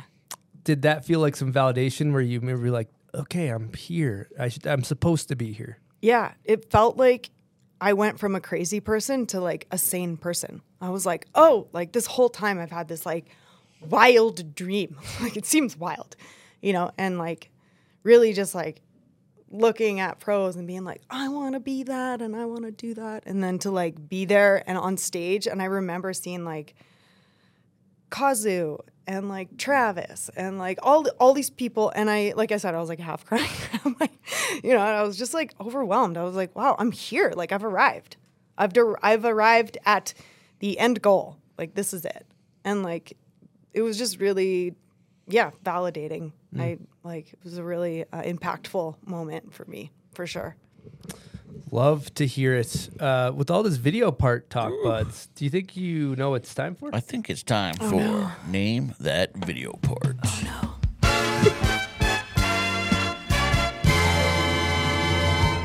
Name That Video Part. Name That Video Part is presented by our friends over at Mammoth Mountain. They got unbelievably good parks, good park jumps, great rails. They slide well. They're not sticky. Super important. Uh, if you just want to rip groomers and do turns, like uh, aforementioned Alex Yoder, do that too, huh, buds? Yeah, you can. Uh, any skill level is going to have a good time there. They got something for everybody. The park staff, some of the best in the world. The mountain is huge. Riding for all types of levels and conditions and types of riding. Turns, big mountain, side mountain, side hits, wall hits. We got it all at Mammoth. A lot of different side and wall hits. No, you know what's also really good I noticed about good park jumps? I've mentioned this before. I'm going to say it again.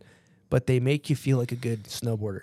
Bad park jumps make you feel like you don't know what the hell you're doing out there. So uh, Mammoth's incredible place to check out if you're looking to have some fun on your snowboard. So with that being said, we're going to get into name that video part. Uh, how's your confidence level, zero through ten? Mm. point five. point five. Okay. Yeah, We've pretty, had a couple point fives lately. Have we? I, I can't remember. I feel like it. We've yeah. had some good times in here, though, so this should be fun. Yeah. Okay. All right. The last couple were real fun, eventful. I think you're going to get this one. I don't know. Here we go. Rock right out. I ain't going to have you down. All on them days. I said rock. Jonathan Moore, Future Proof. Oh. It is your movie's right. Okay. It's the first part in Future Proof. You got, future you got proof, future proof. Oh, we're gonna give you half I the. Mean, give me a minute here. The, the fact I'm is, thinking. You got the movie's huge. I mean, there's a lot of movies. It's out definitely there. Future Proof. Yeah, that's confirmed. Um, is it Nicholas Mueller? No, but he's in of it. Similar stature is of. It? Oh, do I just? I'll just go through the roster. Is it? Gigi? Yes. Oh, you got it. Yeah. Third time's a charm. Yeah, no, you guys really teed that one you up got for the me. Movie, yeah. though. You got the movie right out, out the gate. Yeah, Future Proof is one of my favorites.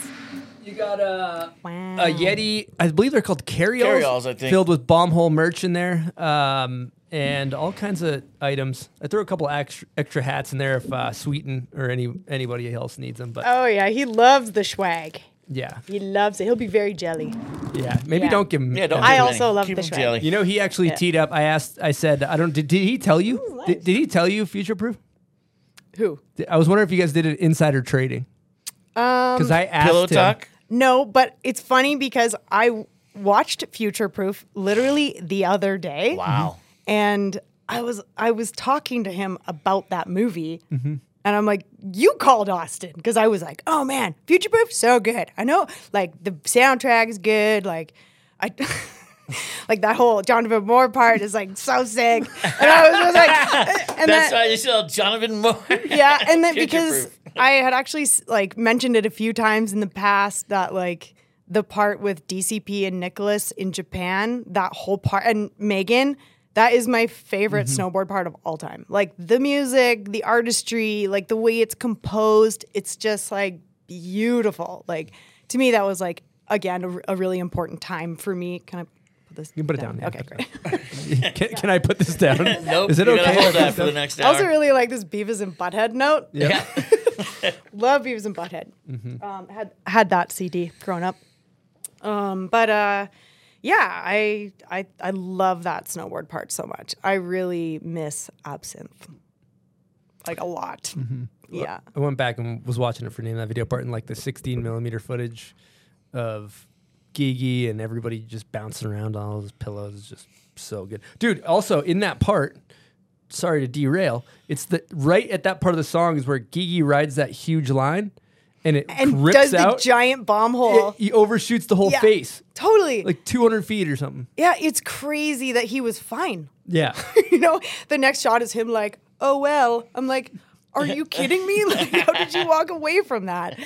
But yeah, I, I feel like Absinthe had so many like really cool eras. You know, there like another favorite era of mine is like the the J-Rob Blair and Manuel in Alaska. Like, I think there was two years where they were, like, together in Alaska, and they were just riding so fast. Like, to me, I was, like, glued to the movie, just, like, how do they, how do they do that? Like, I want to do that. I want to go as fast as these guys, which is, like, totally not possible.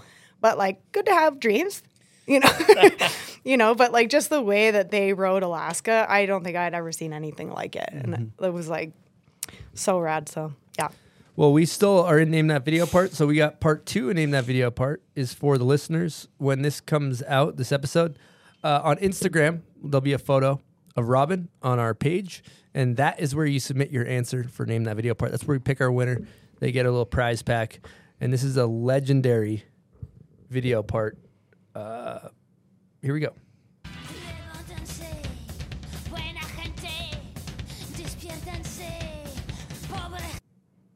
Okay, thank you guys. Play Name That Video Part. So, uh...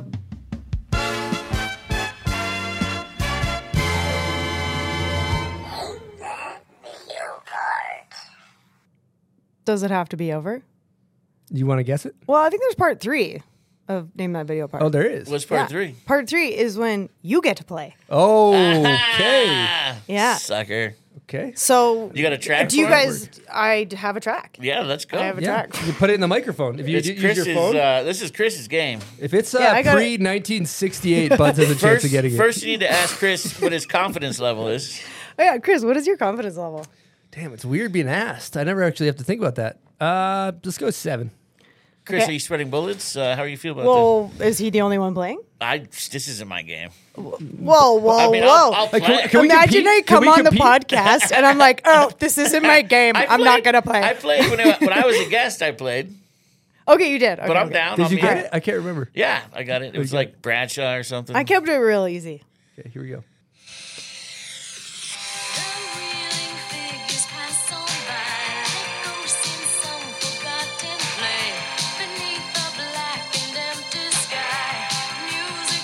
Nothing yet? I got nothing. Okay, I'll give you some more seconds. That's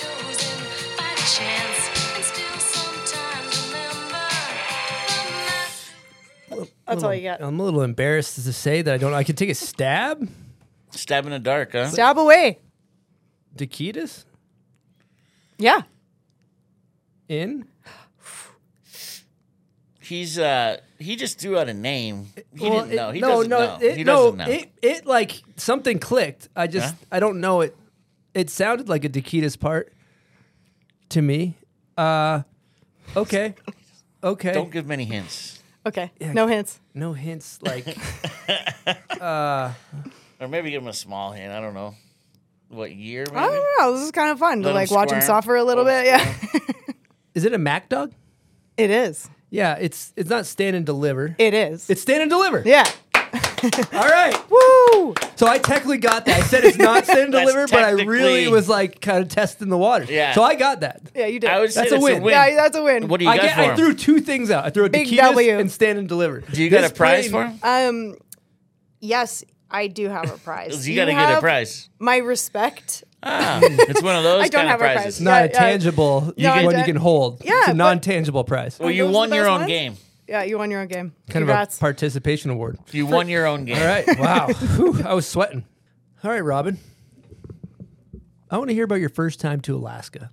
First time to Alaska was... I couldn't tell you the year, honestly. I think it was one of the years I was filming with... P S Yeah, it was the second year I was filming with P S Webisodes.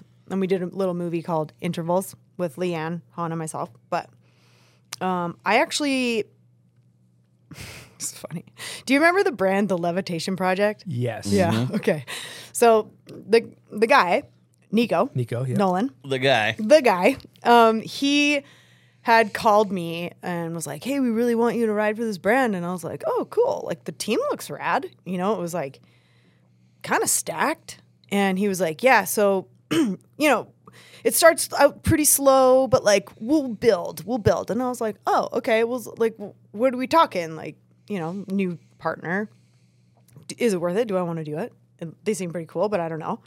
Um, and he's like, well, we want to send you to Alaska to go snowboarding with D C P and J C, J P Solberg. And I was like, oh, yeah, okay, that's enough. Like, cool, I'm in, you know? So that was like kind of the bait.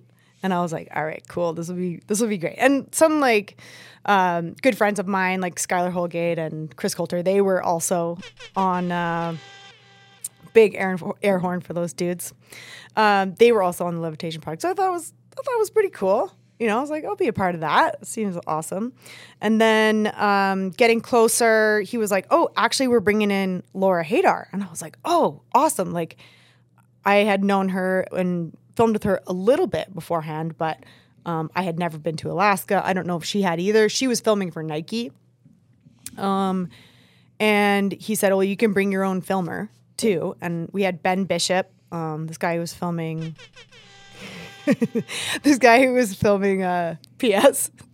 And um, yeah, so we went up there and There there was no D C P or J P Solberg in sight. There were, and I was like, oh, oh, okay. But it it was like, I didn't really care.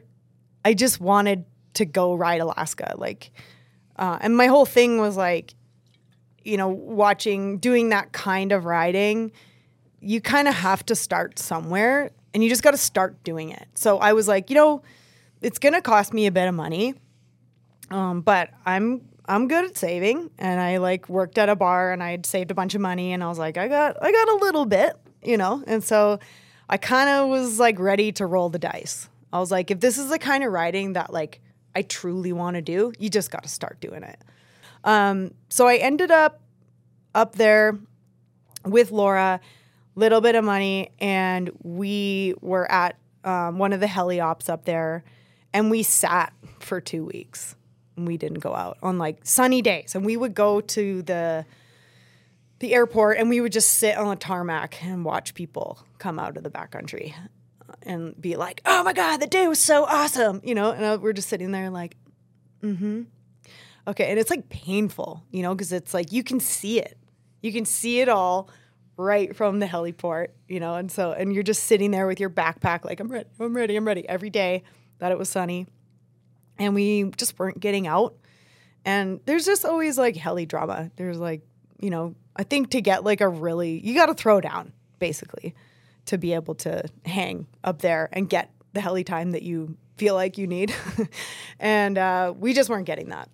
And so we ended up, um, her and I were like, all right, we gotta, we gotta do something. So we actually drove to thirty-three mile and to A K Heli, just the two of us, like no experience whatsoever. And we like went to Shondog and we were like, hey man, like we're in town at this other heliop and we've been here for two weeks and it's been sunny and we really need to get out. This is our first time here. Like, this is this is what we got, as we, like, pull our change out on the table, and we're like, okay, one, two. um, and so uh, we kind of just, like, laid it all out there. And I think he kind of, like, the great thing about Shondog is he's kind of, like, he's a, he's a bro, you know? Like, he he's a good person, and he, like, is invested in snowboarding, and he's been a really big part of snowboard history. And I think he, like, saw the, like, want and the drive in us, and he was just like, all right, I think we can work something out. And so we waited a little longer, but then he got us out. And it was like our first time in Alaska. And of course, you think you're going to get like a bunch of shots. I got one. I got, no, actually, I got two. I got two. Um, and like we, we weren't like killing it really, because it's a whole... It's like a different way of riding, and it's quite intimidating. Um, but we just had such a good time, and there was a lot of like, at the time you feel like you failed. You're like, ah, oh, I didn't get that like ten shots I thought I was gonna get, because you like, you know, watch Absinthe, and you're like, oh yeah, that's how you do it. You do like this many runs, but like it's, you know, it's different when you go for the first time. And I think we went with a few expectations, which is like always good to go to Alaska with like lowered expectations. Um, but we did get out, and it was awesome, and it was like our first stab at that. And I just fell in love with that style of snowboarding. And I felt like um, that's what I wanted to do. I wanted to like really work on line riding and to like be able to use these like skills that I had acquired through guiding and like apply them, because that's really like that was the whole goal the whole time, was like, let's get enough skills so that you feel like you can go ride that kind of stuff, you know? And so with my like knowledge and skills in my backpack, um, I'm like, how cheesy that sounds now. Um, I, um, yeah, I, I started going and started like linking it together. And like, you just gotta like, like anything, it takes reps, you know, you just gotta go and like keep going and like go and fall and like screw it up and get sloughed out and like tomahawk down the mountain and like do all the things. And then, so the next year, um, basically when I left, I had a little bit of travel budget and I put it towards the next year. Um, and um, I went back and I brought Helen Scattini and Marie France with me. And we were filled, that was the first year of Full Moon. And I think that was the only, one of the only trips that year that was like okay conditions. And it was awesome. Like just going up and like having that first year under your belt, you're like, okay, I know what to expect. I know that I'm going to have to like pay a lot and um, I might not get as many runs, but it was just like, uh, it kind of just came together. Like, of course you're still not like getting that ten part, you know, section that you, you thought you were going to get, but um, it was every year I went back, it was like better and better. I was like figuring it out, you know, and like knowing where to go, how to deal with uh, guides and pilots and dealing with heli drama and like, you know, the politics of that. It's actually quite political, which you wouldn't think about, but it is. And um, yeah, it was just great. I, I don't know what else I can say about that, but it's more like uh, every year that I go, um, it got better to a certain point. Um, and then we went back with Full Moon the next year, the whole team. So uh, minus one or two.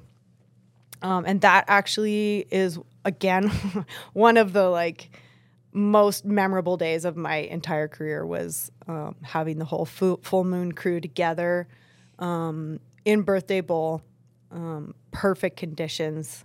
We basically had been sitting for quite some time, and Leanne and I like went in there with our hands on our hips, just like, we got to make this happen. You know, and it was like, we kind of like cornered them and we were like, what do we got to do? So like, we have a couple days left. Our whole crew's here. We've invested a lot of time and energy. Like, what can we do? And again, it was like that Sean Dog moment where he's like, I think we can work something out, you know? And our guide really went to bat for us um, with all the other guides. Cause you, you're competing against like the Absinthe and the ski crews and the M S Ps. And like, there's just like a lot of different crews and they all want to ride the same thing. And in that moment, they just like priori- gave us priority because we had been fairly patient and we had this like, just kind of an iconic day. It was just, we've basically made to the movie, the end of the movie, like that was when the film was like done. We were like, this is it. We did it, you know? And that was like Elena's first time to Alaska and Jamie's first time to Alaska. And I don't know, just, it was really sick. There was like, I remember hitting this like cliff in the middle of Birthday Bowl and like every single one of our team was sitting at the bottom. And it was like the end of this two year project. And we just all had like completed a line in Alaska in this bowl and like getting to the bottom and like the energy in that moment was like something I will never forget. It was like, I, it was just so incredible. Like high fives, hugs. It was just like, yes, like that moment, you know, everybody's just so stoked for you and like so stoked to be there. And it was just like a good, like feeding off each other, having a really, really good time at the same time as like really progressing for us um, in the mountains, which was like really, really cool. And I've been back a bunch of times and it's never quite been the same. Mm. Yeah. What's the heli drama? Just trying to get up and get different your, crews. Your time. And yeah, there's that was the main drama. Well, whenever I was there, I was there with Absinthe, and it just seemed so easy because he's been there so many times. Yeah. It's just like, oh, yeah, we're going, we're yeah. going up. Sweet. Justin's got the golden ticket for yeah, sure. Yeah, because he was like one of the earlier guys to be there, huh? So he had it all dialed. Yeah, and they knew exactly where they wanted to go always yeah. and like when they were going to do it, what the light was doing and when. Yeah, he was like the first crew there, so he knows the light and mm-hmm. owns Birthday Bowl pretty much. He does. Yeah. yeah, he does pretty much. I think we basically got lucky. Yeah. Yeah. That's funny. Yeah. Um, but uh, I forget where I was going there. Something about... Heli drama. Heli drama. Yeah, I mean, there, there's definitely, there's a lot of crews, and there's, like, the classics, you know, like, and sometimes the heli drama, like, increases when the wind picks up, or, like, when the sun gets stronger, and you start to lose aspects, so, oh, we lost our south-facing, or, like, our southeast-facing, or, oh, now we got southwest-facing, like, and as when you, when the terrain, like, kind of gets smaller and smaller, the drama is, like, increased. You know, because everybody's trying to, like, get that last chance to their video part or whatever it is, you know, last bit of the movie. And so it's like tensions are high, you know. And there's also, like, drama within the operations because sometimes they don't always work together um, nicely, you know. We've, we've talked to a lot of people about Alaska, and that was brilliant. That was really cool to yeah. hear about the different crews wanting to go to these limited areas. Uh, I was captivated by that. Yeah, so. Everybody wants to go to the same spot, huh? So you yeah. got to fight for it. Yeah, but like I also feel like now we like Alaska's been on this like crazy pedestal for so long, but like really there there's terrain that's similar, not it's not Alaska, but it's been like this like holy grail, and we're all like, oh my God, Alaska. But like there's other places where you can j- get just as rad and like, you know, have similar looking stuff like in British Columbia. Like to me, I I, I don't want to say my like the the like allure of La- of Alaska for me. It's not gone, but I do feel like I want to get creative with it. You know, like and maybe try some new spots. Like when we did Depth at Galena, like some of those faces were like were like Alaska, mm-hmm. and it felt the same. There's some faces in Alaska that are just not the same, you know, and that that's great. But I also think like we we hold it like so high up on this pedestal when like you can get rad anywhere. You know, it doesn't it's not doesn't have to be a part of your video part. And like for me, I I would like to explore other places, I guess. I'm not hating on Alaska. I friggin' love it there so much, and it's been really good to me. But I do want to try to like go to some other spots where there's not as much drama and there's less people. And it's like it's gotten really, really expensive, and to me it's like inaccessible, you know, for a lot of people. So um, it feels like maybe we could try something else. So the prices have gone up, huh? Like in- inflation's real in the heli game. Insane. Yeah. And like, I don't know. I, I, like I said, I feel like there's other places. And even in Whistler, like if you go deep in Whistler, there's like beautiful mountains back there that you can, you know. Snowmobile, I like three hours. I like too. the chicken yeah. coop. Four hours. I like the chicken coop personally. The chicken coop? Yeah. Where the roosters go play. Mikey, That's Mikey's the zone a, that you went to with him. It's like the name, really. Yeah. All right, we, you mentioned depth perception. Let's uh, let's get into a guest question about that from Sweeten. Oh, wow. Your partner. Here we go. Good morning, Bombhole. Long-time listener, first-time caller, and I have a guest question for your very special guest, Robin. Robin, it's Austin, your biggest fan, and I just want to ask you about depth perception. What was it like filming with Travis, Brian, and I? What was your process? Were there any challenges that you had to overcome? Um, I know I got to witness some of the greatest riding that I've ever seen during that whole process for filming for that movie, and you have a really inspiring story about how you ended up on some of the gnarliest lines with Travis and kind of were the M V P of the film. Um, that's my question. Can't wait to hear the episode. Huge fan. Love what you guys are doing. All right. Bye. He is definitely my biggest fan. Yes. Yeah. It's really nice to have yeah. someone like that in your corner. Totally. Um, yeah. M V P of the film is a bit of a stretch. I love that. I'm like, okay. Um, yeah. That experience. Thank you, Austin, for asking a question. And I love you. Um, sorry, I just went full cheese on you. Yeah, right on the podcast. Yeah. yeah, sorry about that. Sorry about that. Um, yeah, so that experience for me was uh, really cool in a, a couple different ways, but I think the biggest one was is learning to ride like myself instead of trying to be something else, and that was a, another like you know turning point for me in my snowboarding because I think when you grow up like idolizing people and like I want to ride like that person and I want to ride like that person and, and you like keep doing that, um you kind of forget to like that you need to be yourself also and ride like yourself, because that's what I guess people are looking for in you, right? Because maybe they like what you do.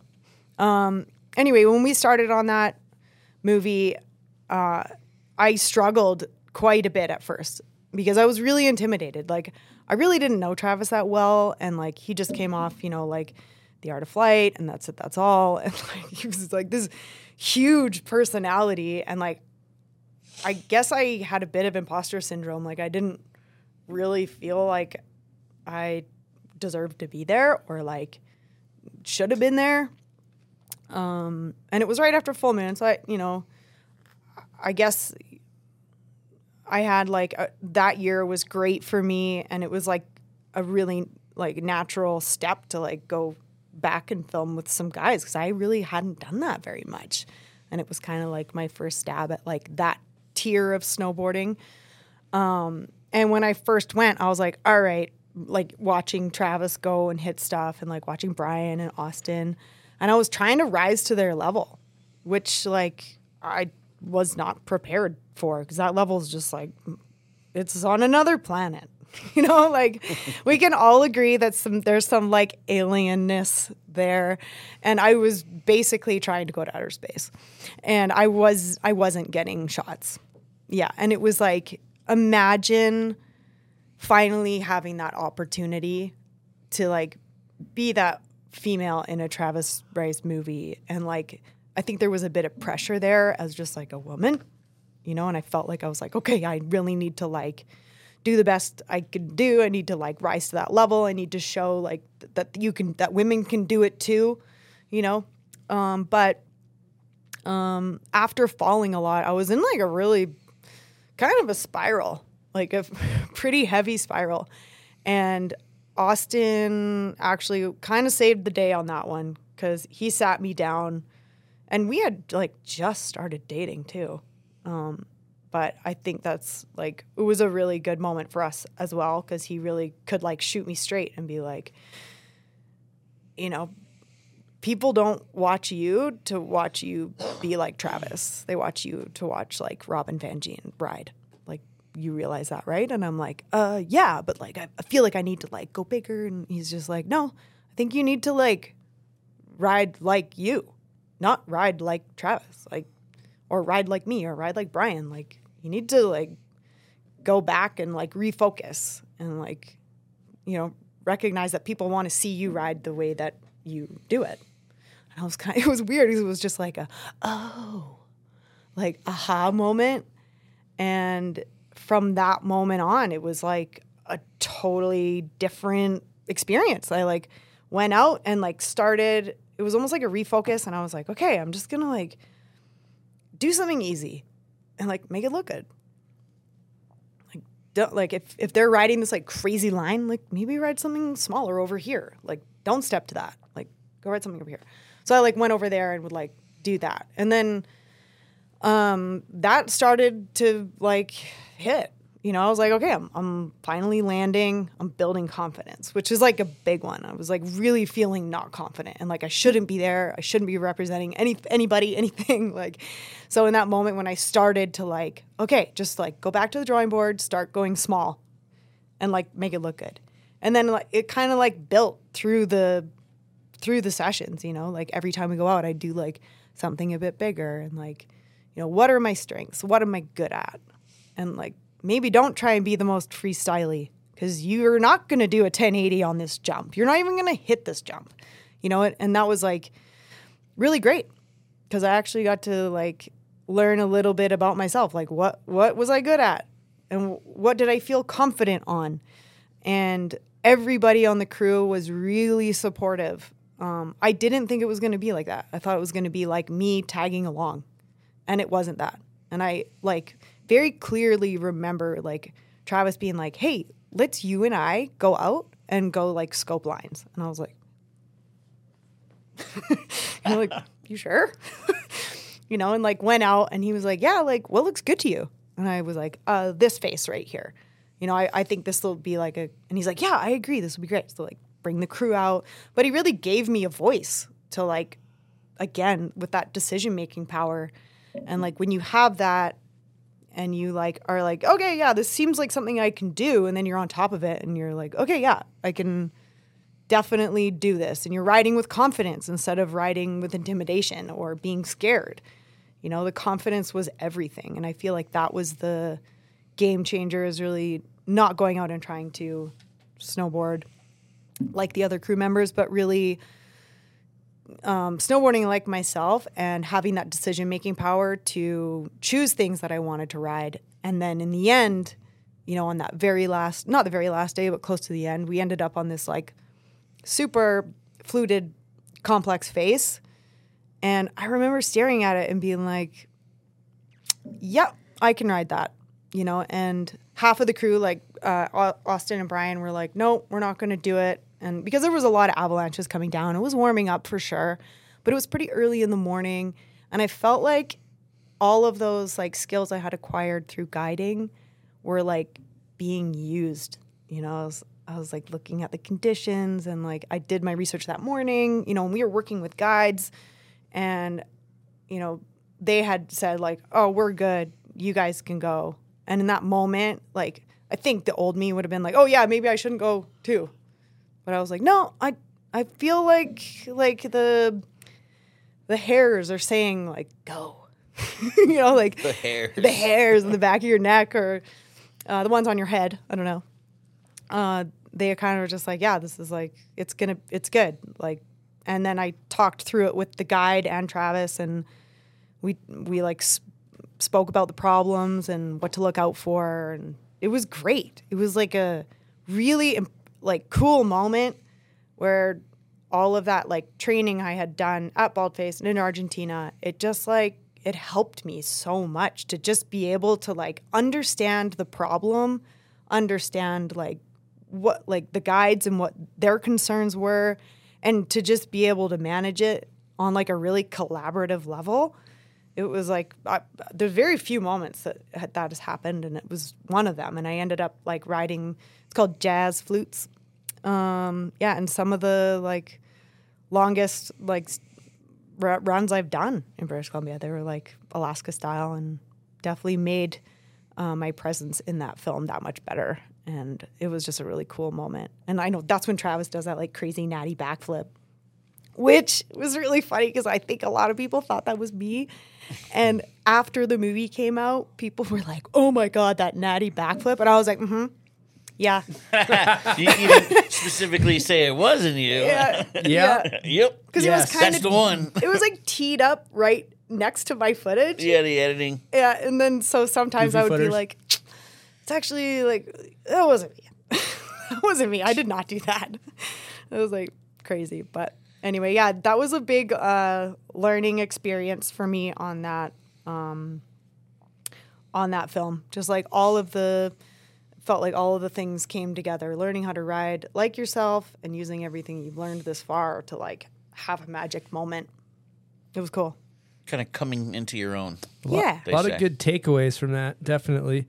And then again, you were rewarded for Video Part of the Year again. Uh, mm-hmm. Also want to just say that video's awesome, and you did a great job.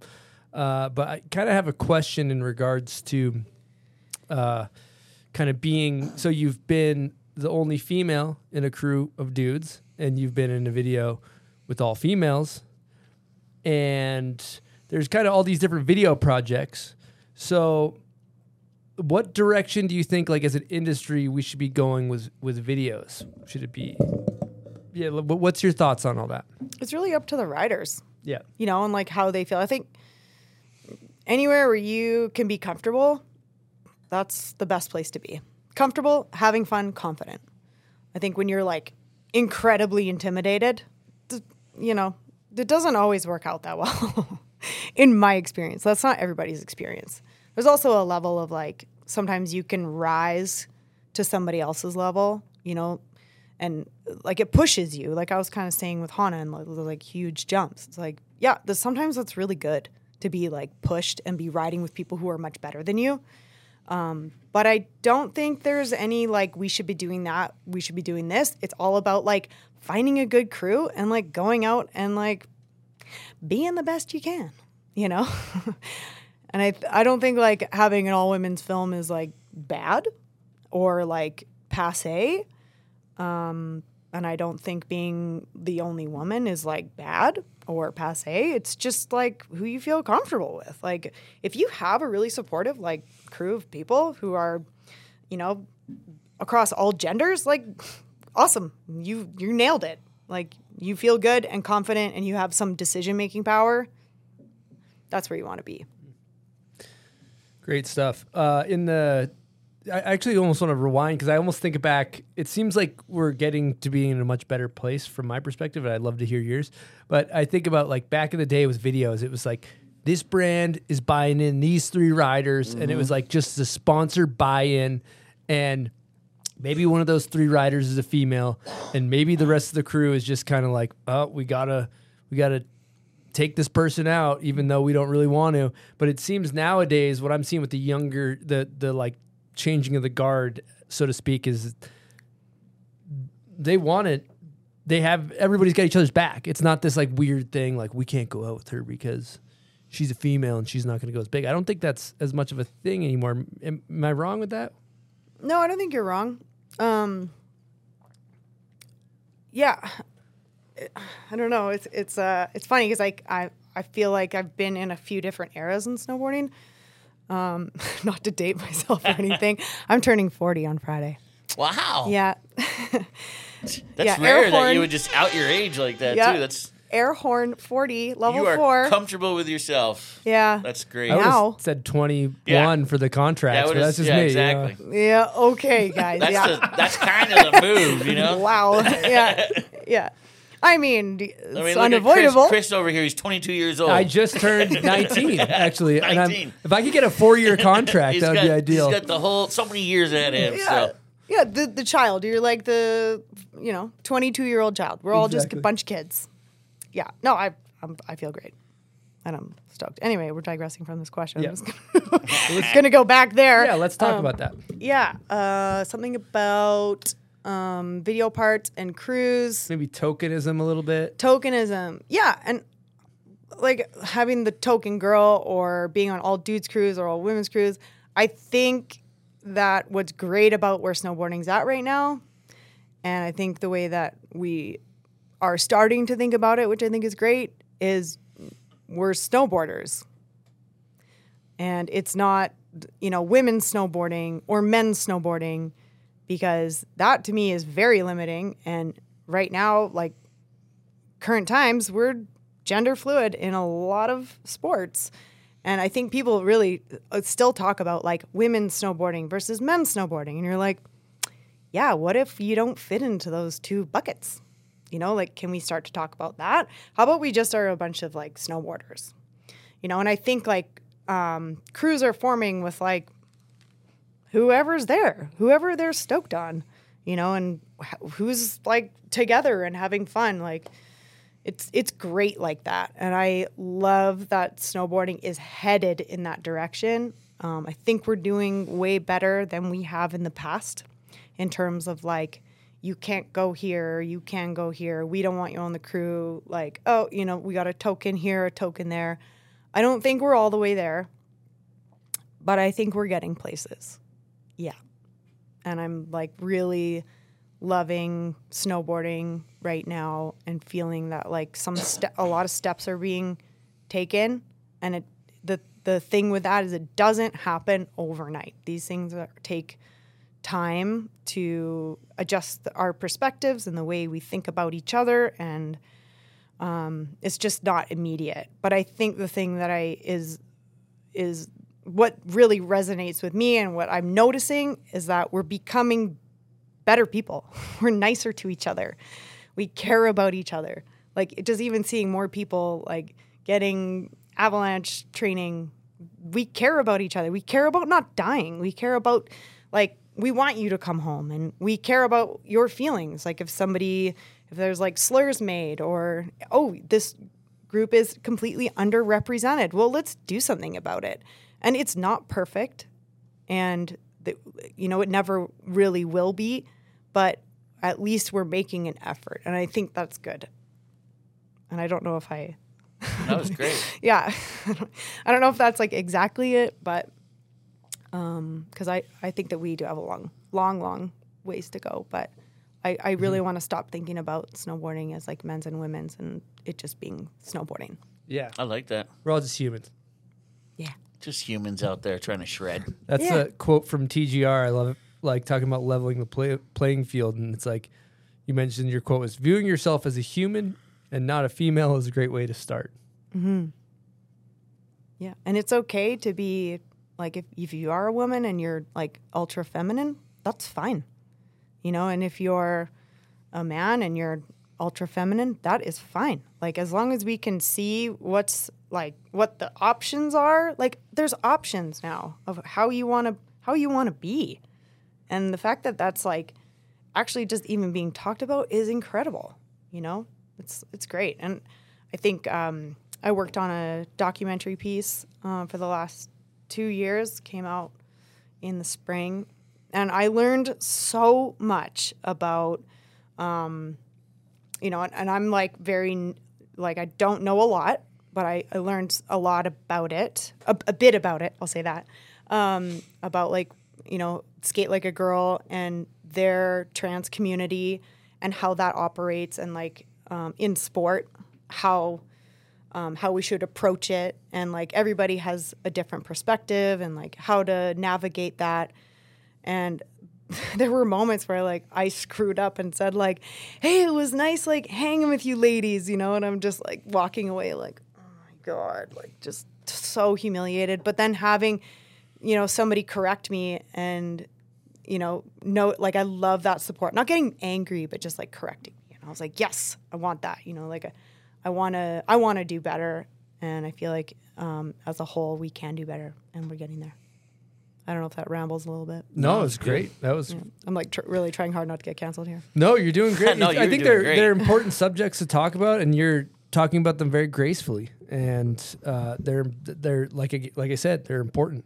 Um, Girl, I'm trying hard not to. Get yeah. Canceled. Oh my God, I'm like, oh God, because it it can be really, yeah. you know, it's not. I'm not trans, and I'm not a person of color, so to talk about it, it's.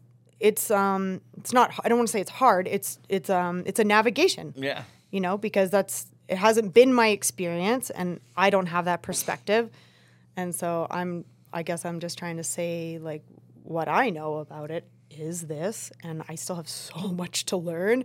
But really, I think the great thing about snowboarding is that it's for everybody, and anybody can do it. Yay! Good stuff. So I think that's good. There's also I want to I want to add to that though too because. Yay. I'm a Buzz and I were white dudes, and uh, what I I know that that's how I have experienced the world. In this, that's our lens, that's huh? our, right? That's our lens, and when I, you tell your experiences, I get to have empathy for your experience that's different than mine, whether it's somebody that's trans, whatever, whatever, however you identify. Their experiences, everybody's got different experiences. And I think as long as we can approach that with empathy, mm-hmm. then I think we're heading in a good direction. Yeah. I think you with know, that's a, what it's all. a bit of kindness and yeah. an open heart and open, like, open yeah. mind, like different perspectives, you yeah. know, like if we can just accept that what you think your life is or what life should be is not for everybody, like mm-hmm. then we're getting somewhere. Totally. You know, I want to talk about your, uh, Sponsor, sponsor, switch, switch up, because uh, kind of like bet on yourself and and kind of took a gamble and, and it worked out. This is one of those like I, I wish I read the Louis Vito manual on how to dodge oh, questions. Yeah, yeah it's the media training. yeah, the media training. Yeah, I wish media, I had that media training. Oh, we did talk about just leaving abruptly. You could abruptly yeah. leave. Put your headphones on the thing. Yeah, oh, I'm out of here. I don't know. Um, Yeah, we could we could talk about that. We could talk about that. Yeah. No, I'm prepared. I'm prepared. Um, so what in particular would you like to know? well, there's a whole... There's a, I mean, you're, you're riding for Roxy. Yeah. Roxy makes boards and outerwear. They do. And you left. And you went on a journey to find a new sponsor. And I did, yeah. You turned down brands and you waited and... till brands were in alignment. I'm telling your story. You're supposed to be telling yeah, all this stuff. No, this is good. Please continue. No, this is you're, as, this as told is, by Chris. Yeah. I, uh, why am I? What else? yeah, I mean, what else do you know, Chris? I know, but you got to hear it out of the horse's mouth. Whoa, you're calling me a horse? Yeah. Um, That's media training. She's, she's actually just a natural, dude. Yeah. I'm just trying to leave. Okay. She's no. inching towards the door, letting Chris tell the story. No, I, c- I can tell you the whole story if you would like to hear it. People um, probably want to know. Yeah, like set a timer because you're going to have to be like, okay, and you're done. Um, no, I'm just kidding. It's uh, it was a really great and rough experience. It was it was good though in the end. Like, I'm exactly where I want to be right now, and getting here was um, tricky, a bit of a navigation, and yes, a total gamble. There was a, a lot of moments where I wanted to cave and just like sign whatever came in front of me, and even if it wasn't like perfect. Um, but I'm really, really get glad that I held out. Um, and I rode for Roxy for thirteen years when I was, um, you know, beginning to be a part of snowboarding and like really watch snowboarding. The Roxy team was like everything I wanted to be. They were like Aaron Comstock, Lexus Waite, Tora Bright, uh, Jess Dalpiez, Amber Stackhouse. It's a cumulative air horn. That's a good good crew right there. Yeah, Sarah Burke. Yeah. Yeah. And so they were just these, like, you know, powerful snowboarders and skiers. Um, and they were quite, like, you know, they were just like a power team, power women's team. And I was, like, really attracted to that. And I really... like, idolized that whole program. And Roxy was one of my first sponsors. They were the first people to give me outerwear. Um, I actually left um, the Flow program for two years and rode for Tech nine and Section. Woo! Yeah. Yeah. Well, yep, I did that.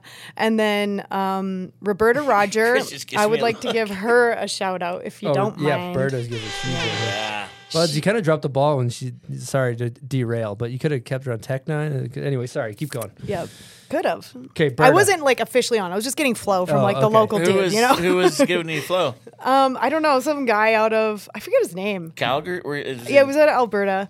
Was it Jason Flynn? It was Jason nice. Flynn. Yeah, it was Jason let's give, Flynn. Let's give Flynn an air horn. Flynn was so good to Flynn me. Flynn knows knew what he was doing. Huh? He had his eye on the pulse of yeah. snowboarding. Yeah, and then I met with, like, Trent and Troy Bush. Oh, you met with Trent and Troy? Well, I went too. to S I A yeah. with a Sponsor Me D V D. Nice. And I was currently getting flow from Roxy, and I, like, went around to the booths, and instead of, like, handing out a C D, I actually would open my laptop and be like, please sit. And I would like, I would sit with them and like put the C D in, and like I had it queued up also, you know, so I wasn't exactly like, it was ready to yeah. go. I, ma- I made sure I was like prepared, and I would like, you know, sh- pull it up, hit play, and like let them watch my Sponsor Me tape.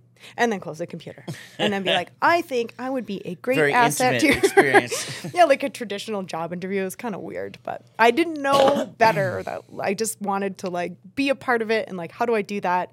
And like, I'd only been to like traditional job interviews, so that's how I did it. I just went to S I A knocking on doors, and Trent and Troy Bush were like, "You can be on Section," and I was they're like, so nice. What nice people they are. Yeah, it was cool, but that didn't last that long because the the company. Yeah, you died. caught us caught us at a bad time, so I guess. You were at Berta. You were talking about Roberta. Oh, yeah, yeah. Okay, sorry. sorry. Good derail, though. Sidebar. The, sidebar. the sidebar was good. It was a good sidebar. It was a good sidebar. Yeah. Um, so Roberta gave me a phone call, and she wasn't my agent. And she was like, hey, uh, Roxy's looking for a Canadian snowboarder, and I think you'd be a really good fit. I think you should talk to them. And, like, I wasn't a part of her program. She just, like, saw me as a good fit and just like hooked us up. It was like such an amazing hookup. Um, and yeah, did that for me. It was really great. So she didn't even ask for some commission? Nothing. Just out of the kindness. What, yep. a, what a great human. Yep. What a great human. Um, and I ended up uh, signing with Roxy, and I went on my first trip with them to Europe somewhere, and the rest is history. I, I rode for them for thirteen years, and they offered me like incredible opportunity. Like, again, one of those like brands, I would not be here today without them. Yeah, they really supported me in a lot of really amazing ways, and funded a lot of filming and kind of burned some budge. Yeah, they, they really supported me. They gave me ads, they, you know, helped me do like um, editorial stuff with TransWorld. Like Amber Stackhouse was like in my corner and like vouching for me at every turn. Mm-hmm. Yeah, it was great. She was amazing. The whole team is amazing, and lifelong friends out of the people I worked with at Roxy. Like Tora and I are still close. I still talk. Amber's my team manager at P O C now.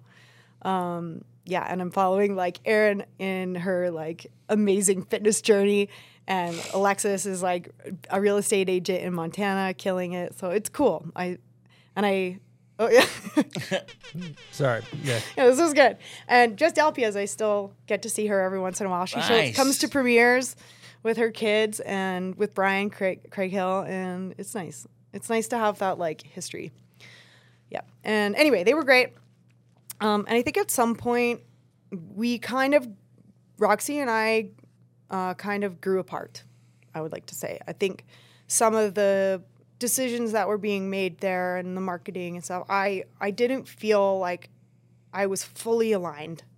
And even though they still supported me through everything, like I really felt like something was missing. Like I was just, you know, when things just feel good and they're going great, and then things were like kind of just going like sideways a little bit. And uh, we had our differences for sure, but we also had a lot of really amazing times together. And I just want to like thank them for everything they did for me. But uh, I shouldn't say but so quickly. Everything they did for me. And um, yeah, we just grew apart. And I think some of the ways that I wanted to be represented and the way that I wanted to be a snowboarder, it didn't really jive anymore.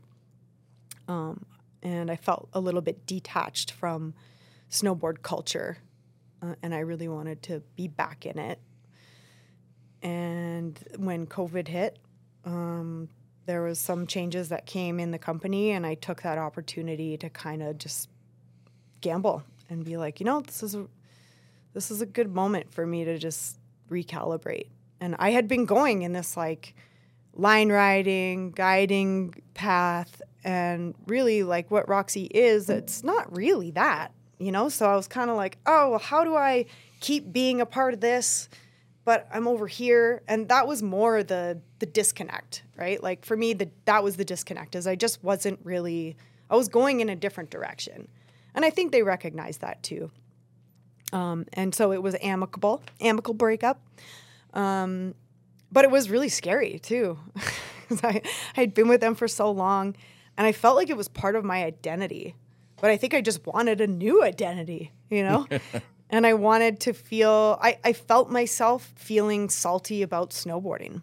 I was like, def, and, you know, Austin would point it out to me to be like, yeah, like, Robin, it's like not that bad. And I just, I felt that like saltiness, like growing. And that's the last thing I wanted. I didn't, I did never wanted to be salty. I wanted to be like a happy eighty year old snowboarder. And so feeling that disconnect, I was like, I gotta, I gotta like, I gotta go.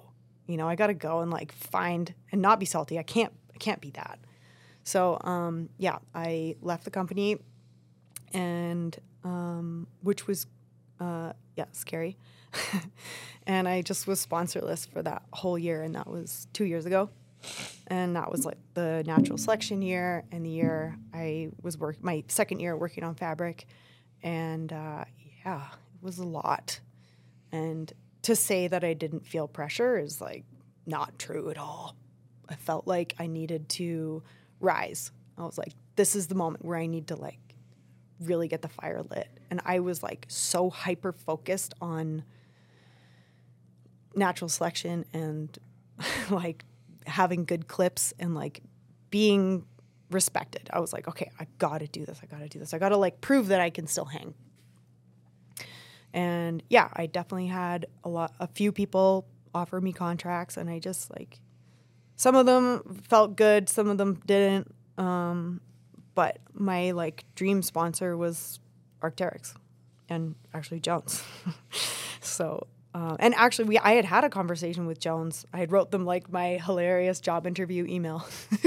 Like, I think I would be a great asset to your team, you know?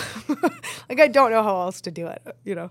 I'm learning slowly, but it's, like, kind of embarrassing. But and they were like, nah, we're good. And I was like, damn it. Okay. That's what they said? Um, well, it wasn't like, nah, we're good. It was just like, we're not ready to bring on, you know, bring bring on more riders at this time. Mm. And I was like, okay, cool. Um, and so that whole year I was getting flowed boards uh, and outerwear, um, but really feeling like kind of naked, you know, I was like, oh, what's going to happen? And but really, I decided to kind of like block that out during the winter and just focus on snowboarding. I was like, the best way to like get this done the right way is to just focus on snowboarding.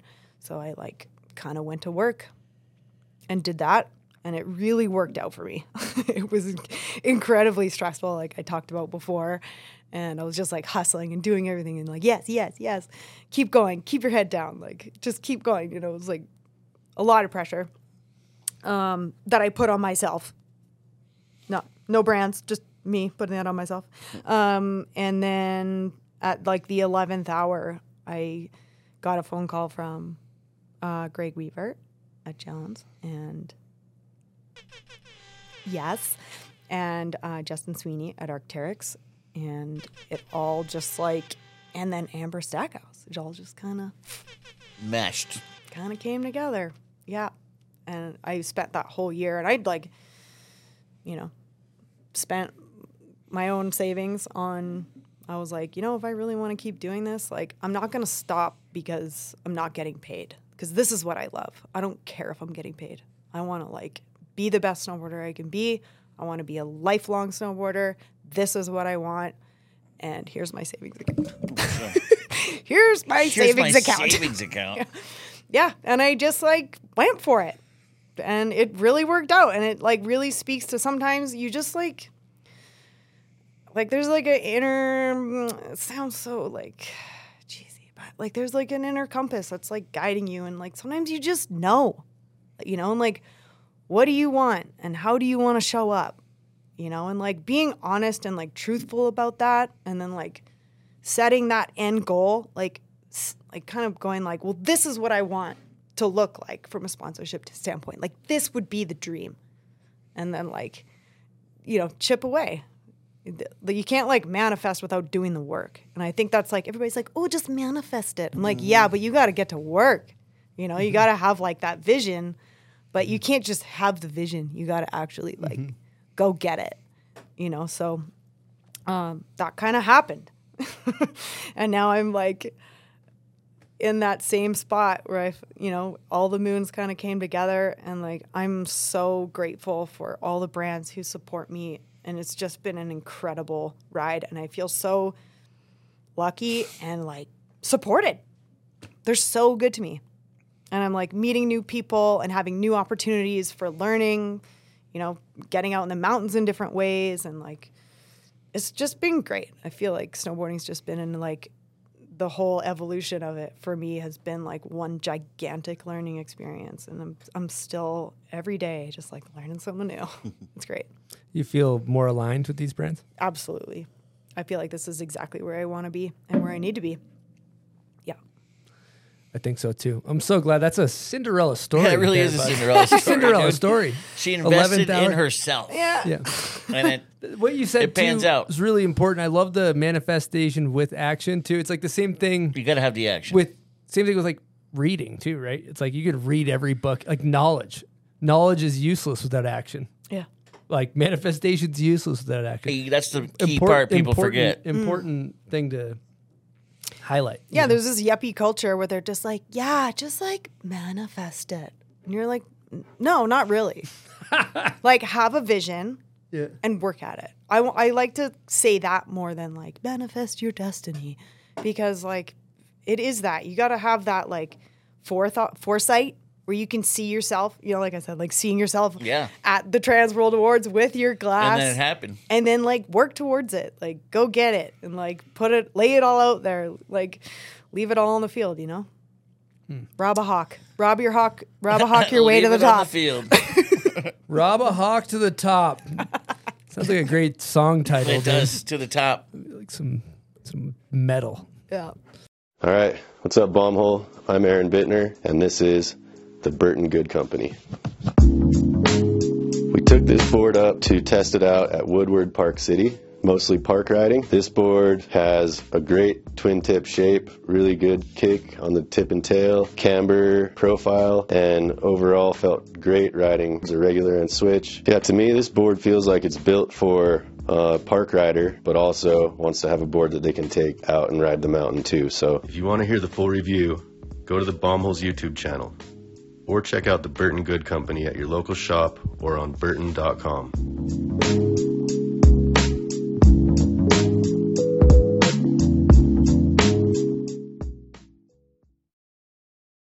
All right, we're going to take a quick break and talk to you guys about Bub's Naturals. Now, what is Bub's Naturals? So they're a company that makes all kinds of products, but the one that I like the best is their collagen protein powder. Now, I like to take this, mix it in a smoothie. I take two scoops, throw it in a smoothie with some blueberries, banana, almond butter, some chia seeds, uh, some some uh, oat milk. Mix it all up. Got yourself a great smoothie.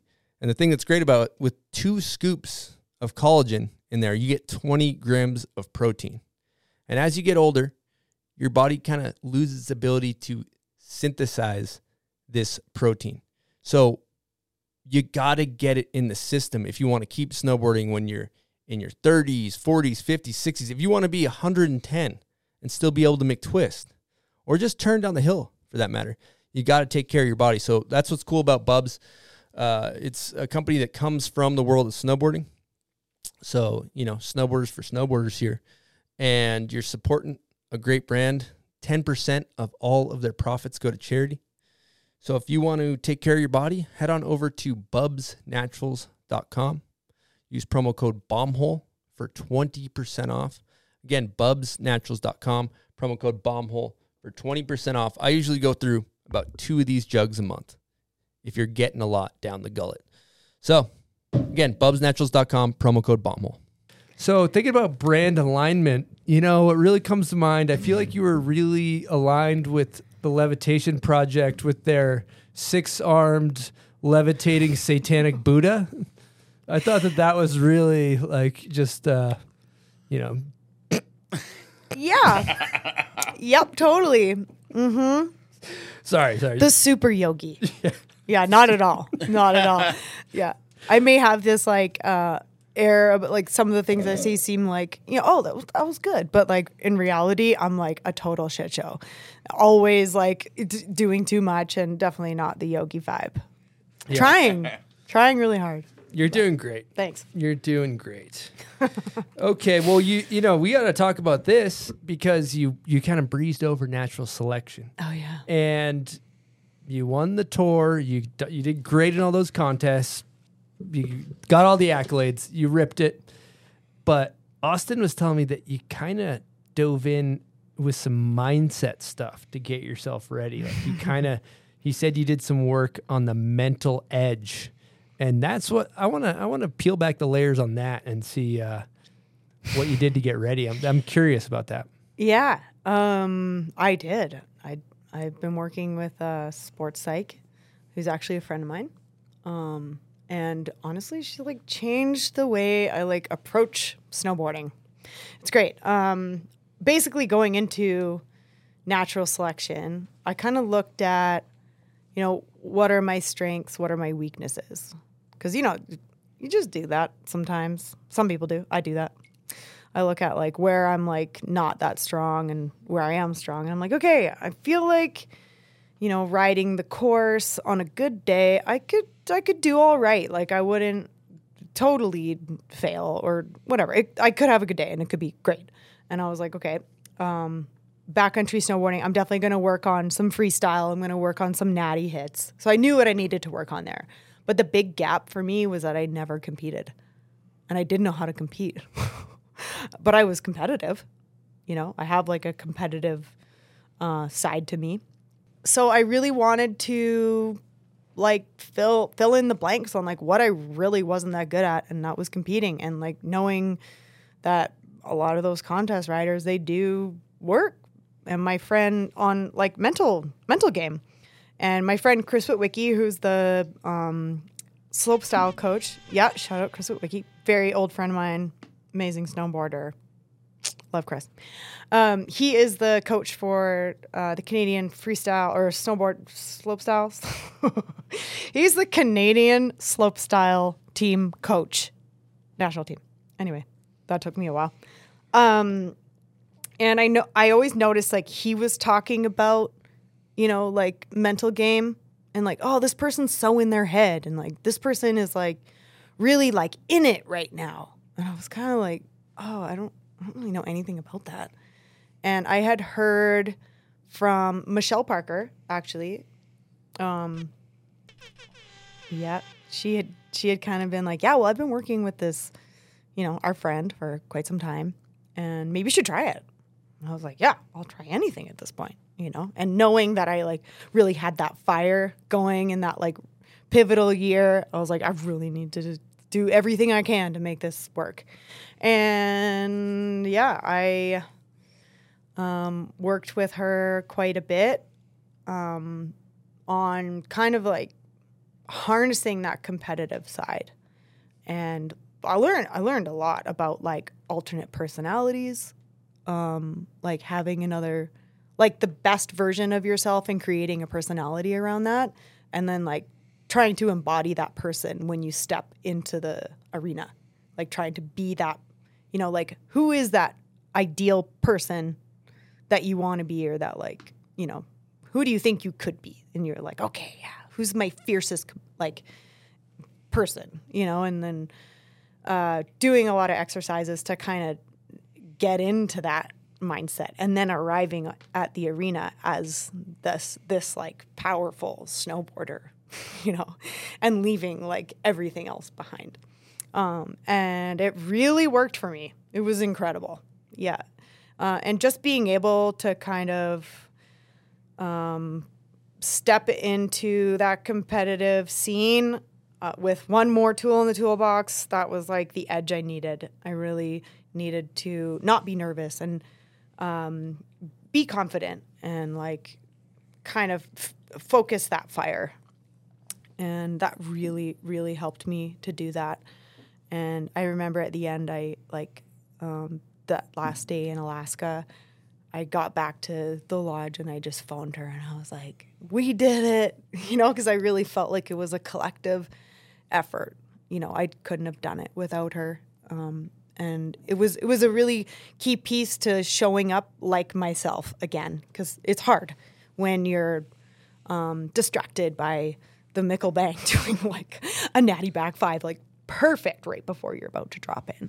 And, you know, just being able to like honor who you are and snowboard like yourself and do the best that you can. Mm-hmm. And that's the thing that like a lot of people don't realize is like competing can be quite harsh in the way that like Um, comments and um, the way people, like, you're being judged by the public, mm-hmm. you know, and like everybody has a different opinion, and um, really it comes down to the judging, you know, like Instagram doesn't judge you.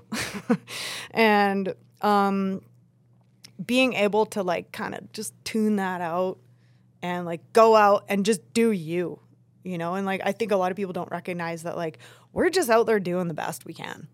You know, it may not be like what you're looking for, but like that's the that's the best I can possibly do in that moment, you know. Um, and I, I did struggle with that quite a bit, um, especially after, you know, I like, like I said, that year was like, woo, woo, woo, you know, like ups and downs. Like I got eliminated at Jackson and then got that like other opportunity. And I, I did feel like uh, to compete at Baldface because of COVID, you know, and that was like, you know, awkward for me because really I just want to go out there and do the best that I can and like take the opportunities that seem good.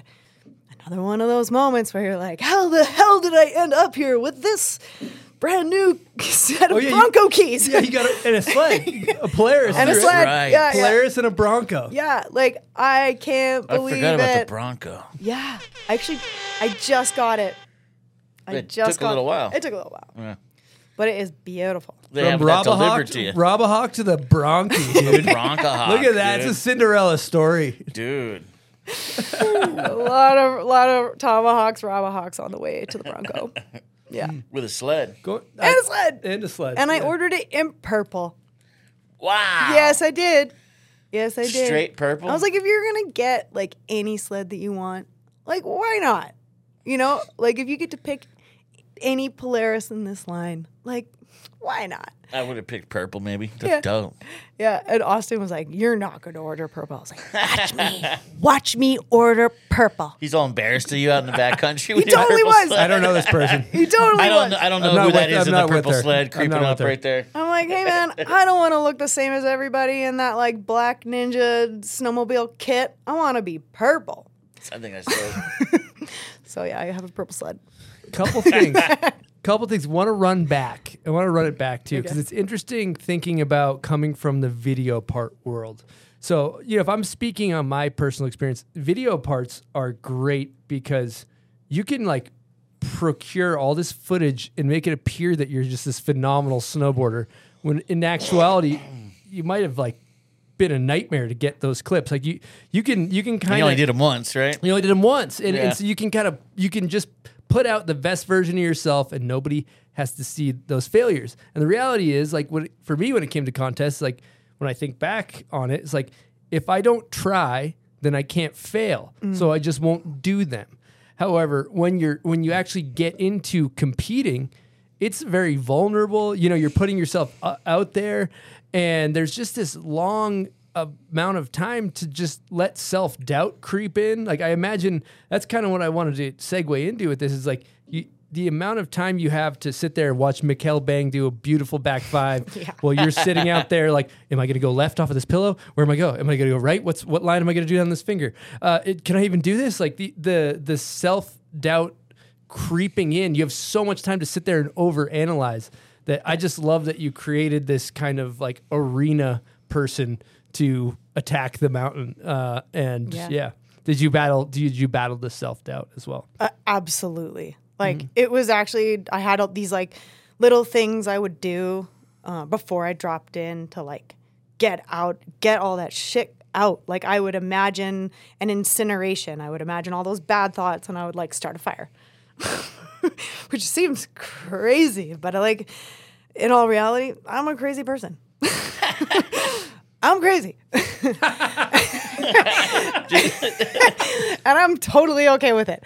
Um, it's a good soundbite. We should yeah. pull that. yeah. I'm crazy. I'm crazy. Um, but yeah, I like I would like do this like hip movement to kind of like get grounded, and then I would like all those things, because it's weird what happens. And like something that I do is I I imagine, you know, I try to imagine myself like landing or like grabbing or doing this three sixty. Like, imagine in your head and then go do it, right? But then it's almost like self-sabotage, where you're like, these little thoughts of you like Robba Hawking come up and you're like, no, no. And then, it, and then it comes back and you're like, incinerate, incinerate, incinerate, light it on fire. And so I would just like close my mind completely, and like all I would see was flames. And I was just like, flames. And then like for each stop, I actually had a different um, strategy, and they built on each other. And so at the end, this this is going to sound like I am completely crazy. This is one flew over the cuckoo's nest version oh, yeah. of uh, snowboard professionalism. Totally. I like, you know, when I talk through like the mental game and all that stuff, I'm making these like alternative personalities. And uh, that was really working, and really something that I started to do. I'm not going to get to how we landed here, but creating this like flaming phoenix bird, and I would like stand at the top of my run and always go like like this, and I would like feel the flames. I was like spreading my wings and like feeling them. Which is good. Yeah, totally insane. I know. Yeah, it works. And it worked. Yeah, it was just like I was able to just like block out all that other like, I'm gonna fall, I'm not as good as this other person, you know, I'm competing against Zoe. Like try yeah. competing against Zoe. Like as a, you know, thirty-eight-year-old, and we've got this, like, twenty-one-year-old, like, just amazing snowboarder. Like, she is literally, like, the hottest ticket in snowboarding right now. I'm, like, so in awe of that woman, and having to compete against her was intimidating. yeah. But also, like, I had to, like, find some pieces in there. I was like, why am I here? Why do I deserve to be here? How did I get here? And, like, kind of just build on those to, like, you know, make this you know, headspace for myself. And that's not how I walk around in real life. I'm not like, I am a flaming phoenix. She gets off the chair, gets off the chairlift at Baker, and she's like, ah! Like, what the fuck is going yeah, on there? It seems crazy, but... Um, it worked. What you got over Zoe, though, you got knowledge and experience, and yeah. that helps. She's going to go on a twenty-year run, though, so it's all good. Yeah, yeah she's got a long... She has her time. Fruitful career ahead of her. I cannot wait to see what she does. She's probably going to hear this and start working on her Phoenix move. Yep. I'm sure she's got her own, her own strategy. You know, everybody's different in the way that they, like, deal with the competition. And that one just so happens to be mine.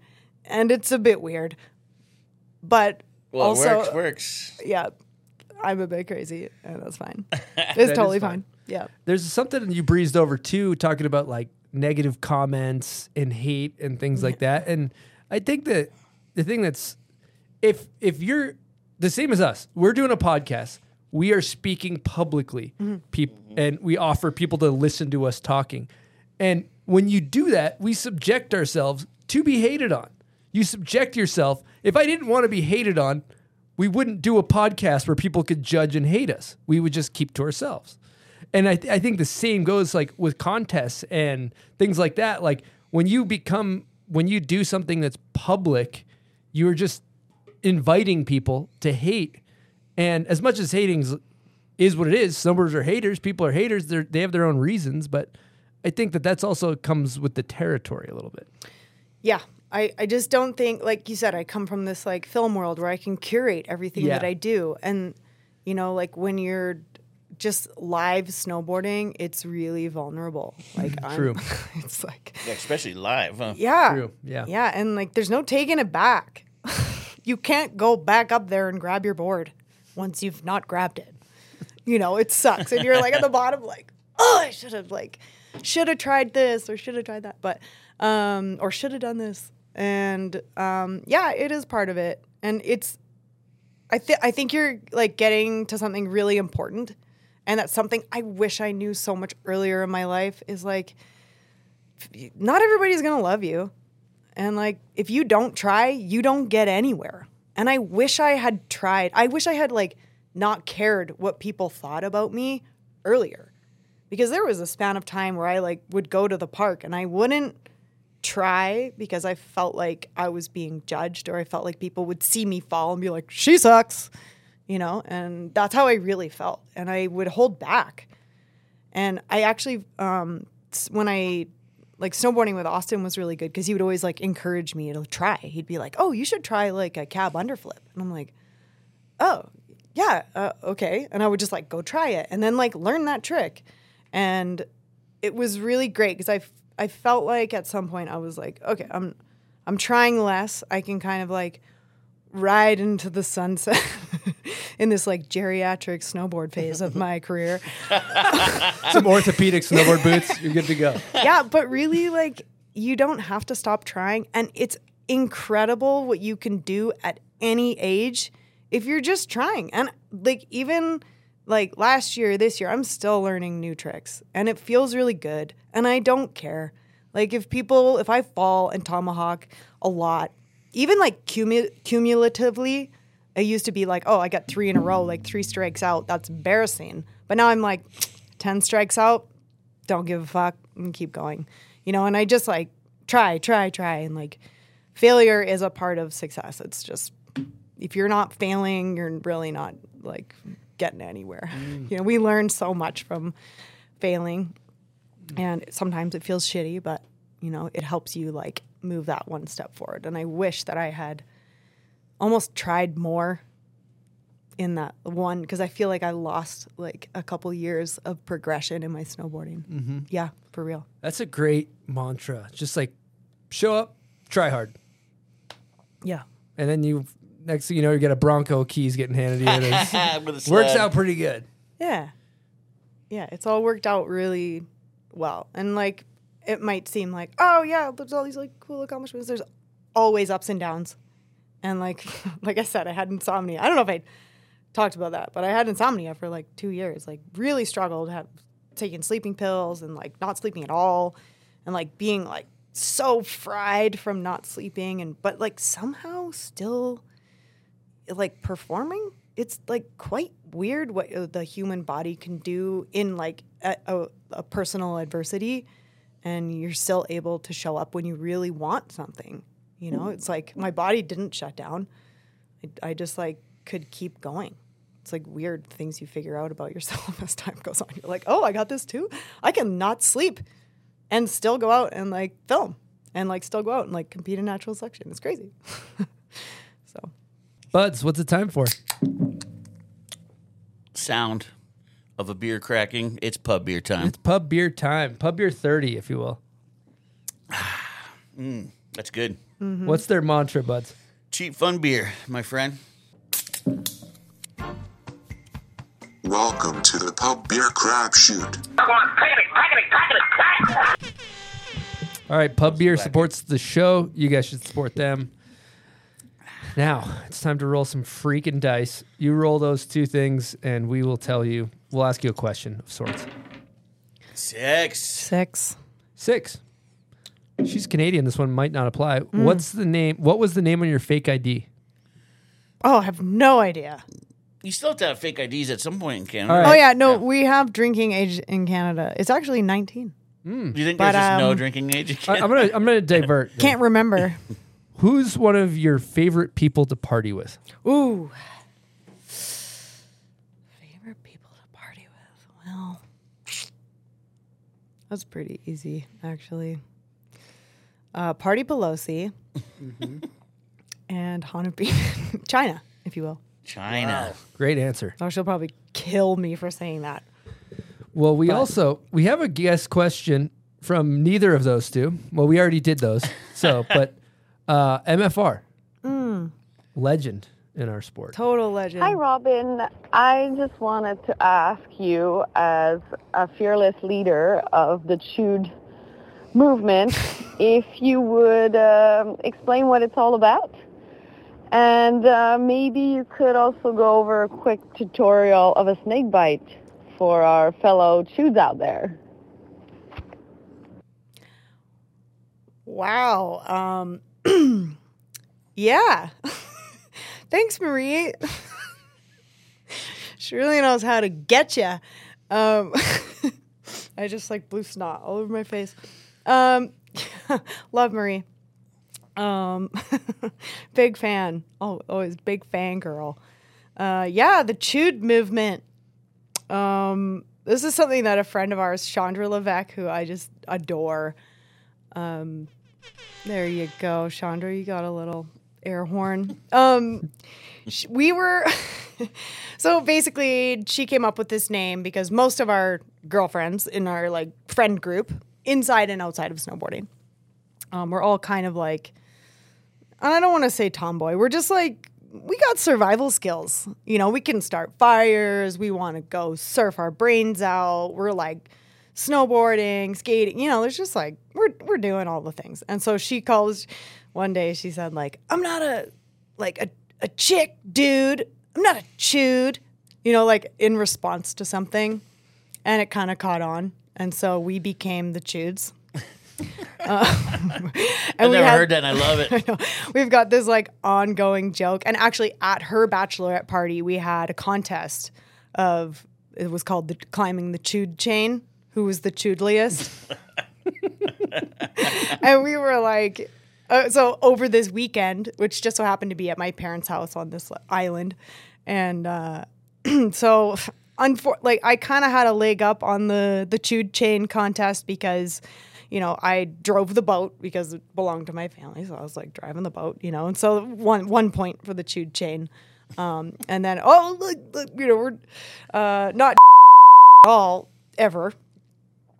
We're gonna have to cut that for Le- sure, legal purposes. Yeah, legal purposes. Allegedly, uh, but we were out on this boat cruise. We're like, yeah, okay, like naked backflips, and like just so happened to like do a naked backflip. I don't know. There was like some moments. Um, where you, you know, if you made the fire or, you know, there was quite a few different challenges, which I really don't want to pub- publicly air on this, snake bite being one of them. Question. You guys are, you guys are pro snake bite, which we, we love here. Uh, now, what about the shiwi? Are we fans of the shiwi? No. No, you're, see, okay. No, I, I was gifted a shiwi, um, and I have never used it. Okay. And I've been in a lot of hairy situations, small, compact little places on the mountain, and I still find a way to just remove the outerwear. Okay. It's just not, I mean, I could see it in mountaineering or climbing more, but like in snowboarding, you can just like Make a little spot. I just don't, and it's gross. I don't want to carry around something that I've like peed on. Mm. Yeah. Technically, kind of sanitizes it, I think. I'm not a scientist, but it's gimmicky to me. Okay. You think it's it's not like spraying a lime on it or something. It's like lime. You know, Bud's actually, while we're on the subject, Bud's once cured pink eye with a lime to the eye. I don't yes. know if you knew that. Oh, wow. You got to do lime several times throughout the day. No. It's not just one. Homeopathic remedy. Yeah. Such a hippie. In an airport, actually. In an airport, traveling. No way. Yeah. Just forgot to wash your hands and like, oh, my God. It's like when you fall on a reef in Tahiti, you know, you get all cut up. They're all lime. Same thing. Those reefs have airports. Gnarly, yeah, gnarly stuff. Checks out. All right, we're going to change gears here. Uh, it was a great conversation. Was it? It was phenomenal. I feel very um, naked exposed. Now. I'm like, wow, yeah, very exposed. That's I, the point of the podcast. Yeah, this is, is a, we're in the, we won. We're in the nest. It we're happens. In the trust yeah. tree. Okay, we're in the trust tree. Good. We've done so, it. Talking about, you have lived a fantasy of many peoples. That sounds weird, given the context of our previous conversation. In regards to like building a dream home on a plot of land, if you will, off the grid. A lot of people, a lot of people fantasize about it. They're like, I want to just live off the grid, live off the land, mm-hmm. no power, in the middle of nowhere. You did that. It took you five years to build it. How is the expectation versus reality on that? Mm-hmm. Yeah, it's all very romantic. Yeah, it was, uh, the reality was you have to be in the right place to be able to do that. And it's a lot of management. You know, when you, one, you live like in the middle of nowhere, you're in the, like for us, we were in a rainforest and we were um, dealing with a cut block. We bought like this cut block. Because really, that was all we could afford. Like, we're going to buy this shaved piece of land because it's all we have. Um, and we didn't have money to build a home. And we were like, okay, let's just, like, build something off the grid. We built a container home from recycled materials. I think that felt um, like we really wanted to, one, build something. I just really wanted that experience and that experience with Austin. And we both wanted to learn a, a little bit about, like, that whole scene. So, um yeah, and we decided to go as much recycled as we possibly could. It was fully off-grid. There wasn't even a well when we first got there, even though it was supposed to come with a well. Didn't. Um, but learning, like, what off-grid takes and the maintenance involved with that, and then the realities of, like, living um, in the middle of a forest. Like, you're living on, in, like, the animals and the plants territory, you know, and you can't expect it to be like a home in Vancouver or Victoria or in Whistler because you're really living in the thick of it and they are established there. You know, we're talking like bugs and snakes and wolves, bears, cougars, you name it. That's their home and we're there. Um, and we're living in like in the pathways, you know, and it's incredible. Like, there were so many great things about it, like waking up to the silence of the forest and just hearing like birds and bugs and learning about all, what all those sounds are and like hearing like bears like tromping around or in your, you know, it's, it's really cool. But, um, and I would like to do it again at a different time in my life. But I think we, both Austin and I are living a very like busy lifestyle. Traveling a lot, snowboarding still like, you know, we we still are going and like it's full time. So, and the thing about living off grid is it's a lot more management than a regular home. You got to think about like, okay, do you have enough um, battery power? Do you are you, is your solar getting enough power for your house? And then if you don't have power, you don't have a pump for your water, and you don't have the internet to try and figure it out how to fix it. And, oh, there's, you know, like termites, and how do you fix that? And, like, water, power, wind. The wind wasn't really working. It was such an incredible learning experience for us, and the time that we spent there was so special. And we definitely learned a lot about each other and how to live with each other um, during that time. But the reality of living off-grid is that you need time and energy to put towards it. And we didn't necessarily have that. and it seemed really romantic, and at times it was, meaning like not like, you know, couples romantic, but like the idea of like living off grid and building something out of like garbage. It felt really good, but we weren't in any position to like manage that ongoing is what we realized. And we realized that halfway through our build. Oh, geez. Yeah. And we were like, do we like cut our losses and just like bail, or do we like see it through? And we saw it through, and we lived there for two years after finishing. So it actually took us three and a half years to complete. complete. Nothing's really ever co- complete off-grid because you're always like upgrading. And um, I think the big lesson was you kind of, if you're going to go off-grid, you want to go big with your systems from the get-go and not like do a small one and then build on that, because it becomes more expensive and it's more wasteful because you're burning through inverters and burning through pumps and water. Um, so it's better to like spend the money at the beginning, and it may seem like a really big investment, but in the long run, that's the way to do it, to like really drop in at the beginning, set yourself up for growth. Um, and we didn't do that. So there was a lot of a lot of learning moments. There were some uh, garden tools thrown. There was some there was some serious moments. Our first, our like, you know, a couple of fights in there for sure, but I feel like we made it through that, and we sold it in that same year, um, that COVID year. Um, and we kind of have now are much more set up for success on a personal level. You know, we have, we turn on the water and it just like turns on and it's warm. It's crazy. You like turn on the red one and it is warm, like instantly. It's crazy. And there's like enough water to have a shower, and there's power. You can like plug in your computer. Like when you need to like do stuff, you can do it. Whereas like living off grid, you can't always do it. You have to be really patient and like dedicate a lot of time and energy. But I I don't want to like push anybody who's thinking about it away from that, because it is so amazing if you're able to manage it. Mm-hmm. Like it's such a great way to live. And I feel like a lot of us are going to be forced into like some sort of like regression there in terms of, you know, everything that's happening with climate change. We're going to have to learn how to live more sustainably. And I think at the very least, we're like, okay, well, at least we know how to do that, you know? So, yeah. Beautifully articulated mm-hmm. experience. What's up with the new spot?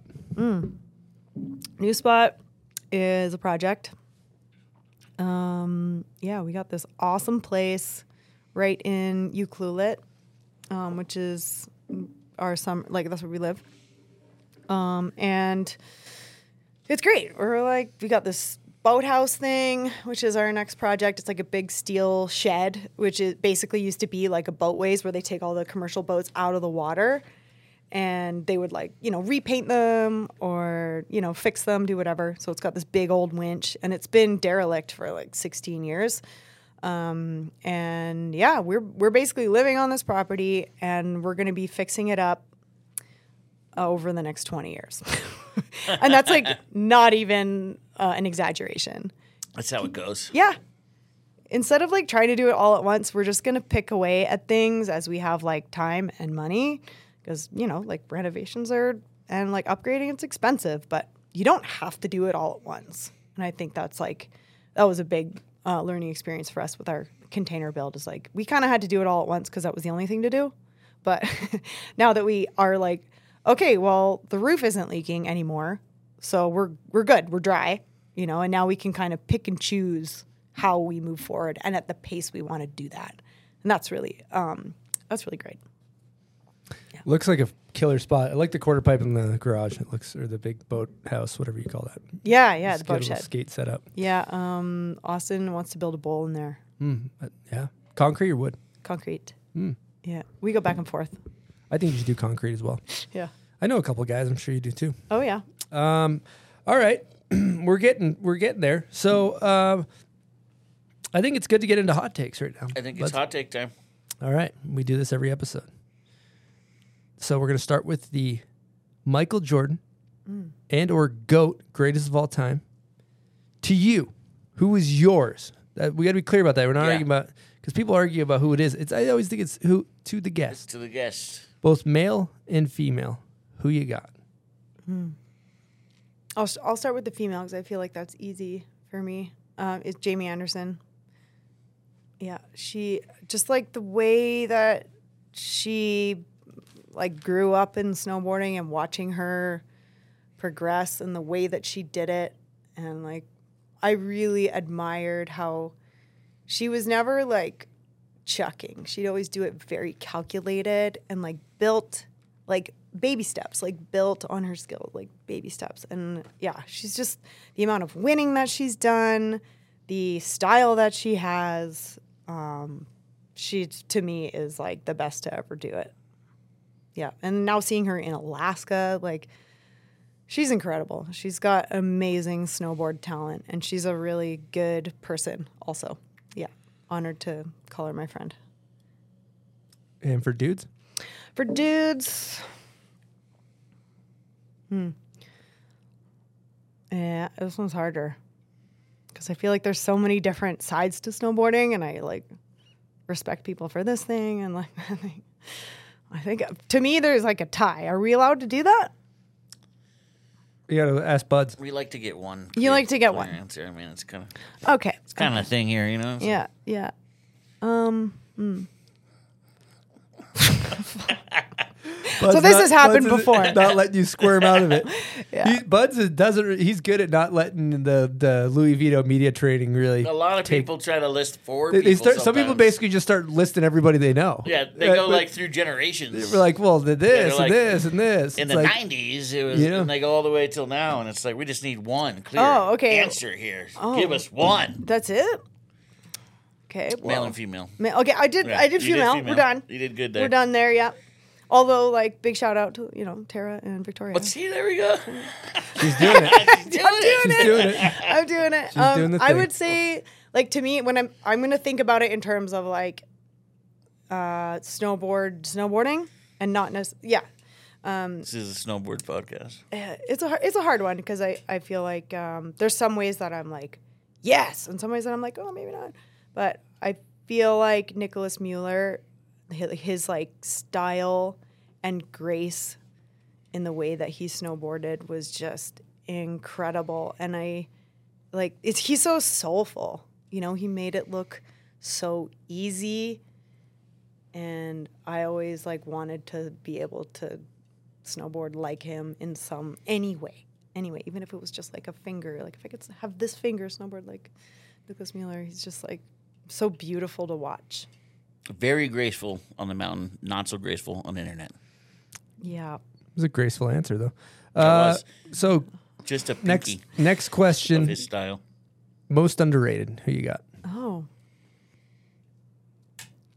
Underrated. For both men and female. However, and, okay. Choose your own adventure.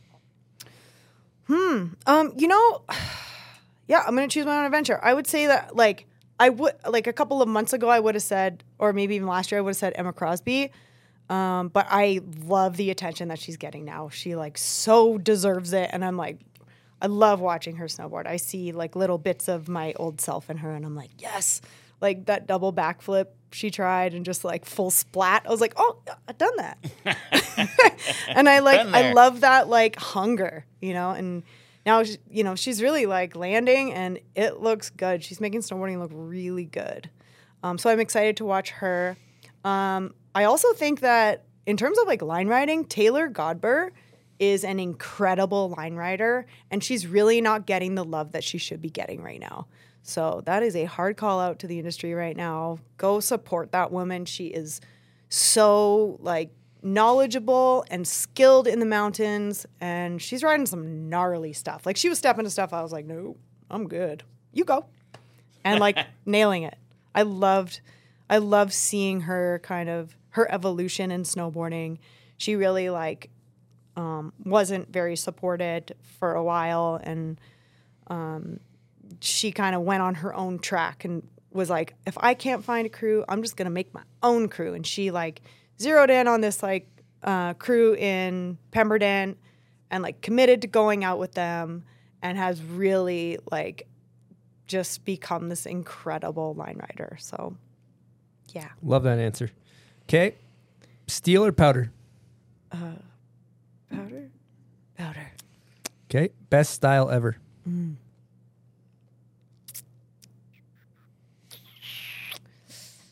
Craig Kelly. Sol- solid. Good answer. Good answer.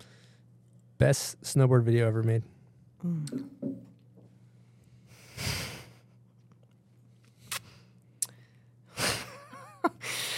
Ooh. It's subjective, right? Yeah. To me, I re- I really liked Future Proof. Uh, maybe I just like zeroed in on that one, but it just came to me at a time when I watched, had to watch it over and over and over, kind of like that Creedence Clearwater tape. That's more what it's about, I think, the video that to yeah, you, exactly. you know, that, that trapped you in and yeah. you your eyes on snowboarding. Fully you, trapped me. You watched it a million times yeah. until the tape didn't work. Yep. The music, the different kinds of snowboarding. I love that movie. Yeah. Yeah. She knows it so well, she pretty much got named that video part, right? Pretty much. I really didn't, though. You guys. uh, it is a great video. Okay, laces or boa? Mm. Both. Oh, she's a hybrid.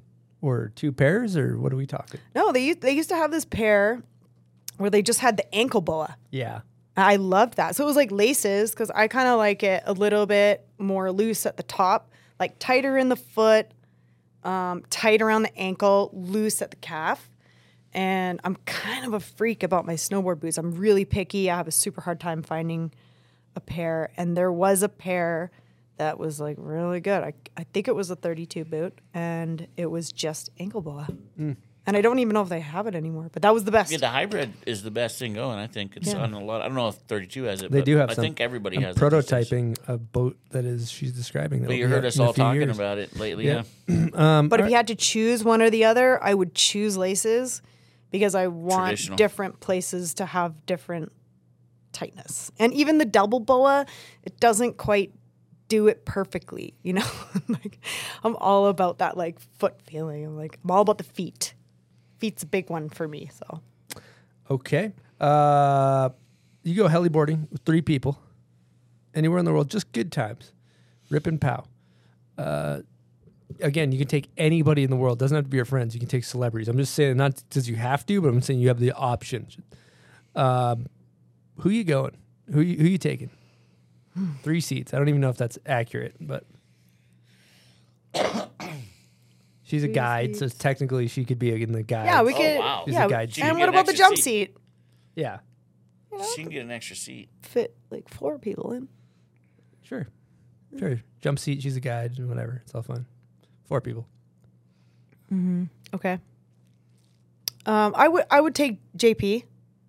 He's done so much for me and like given me so much opportunity that like I would take him as like a thank you. And he's always having fun.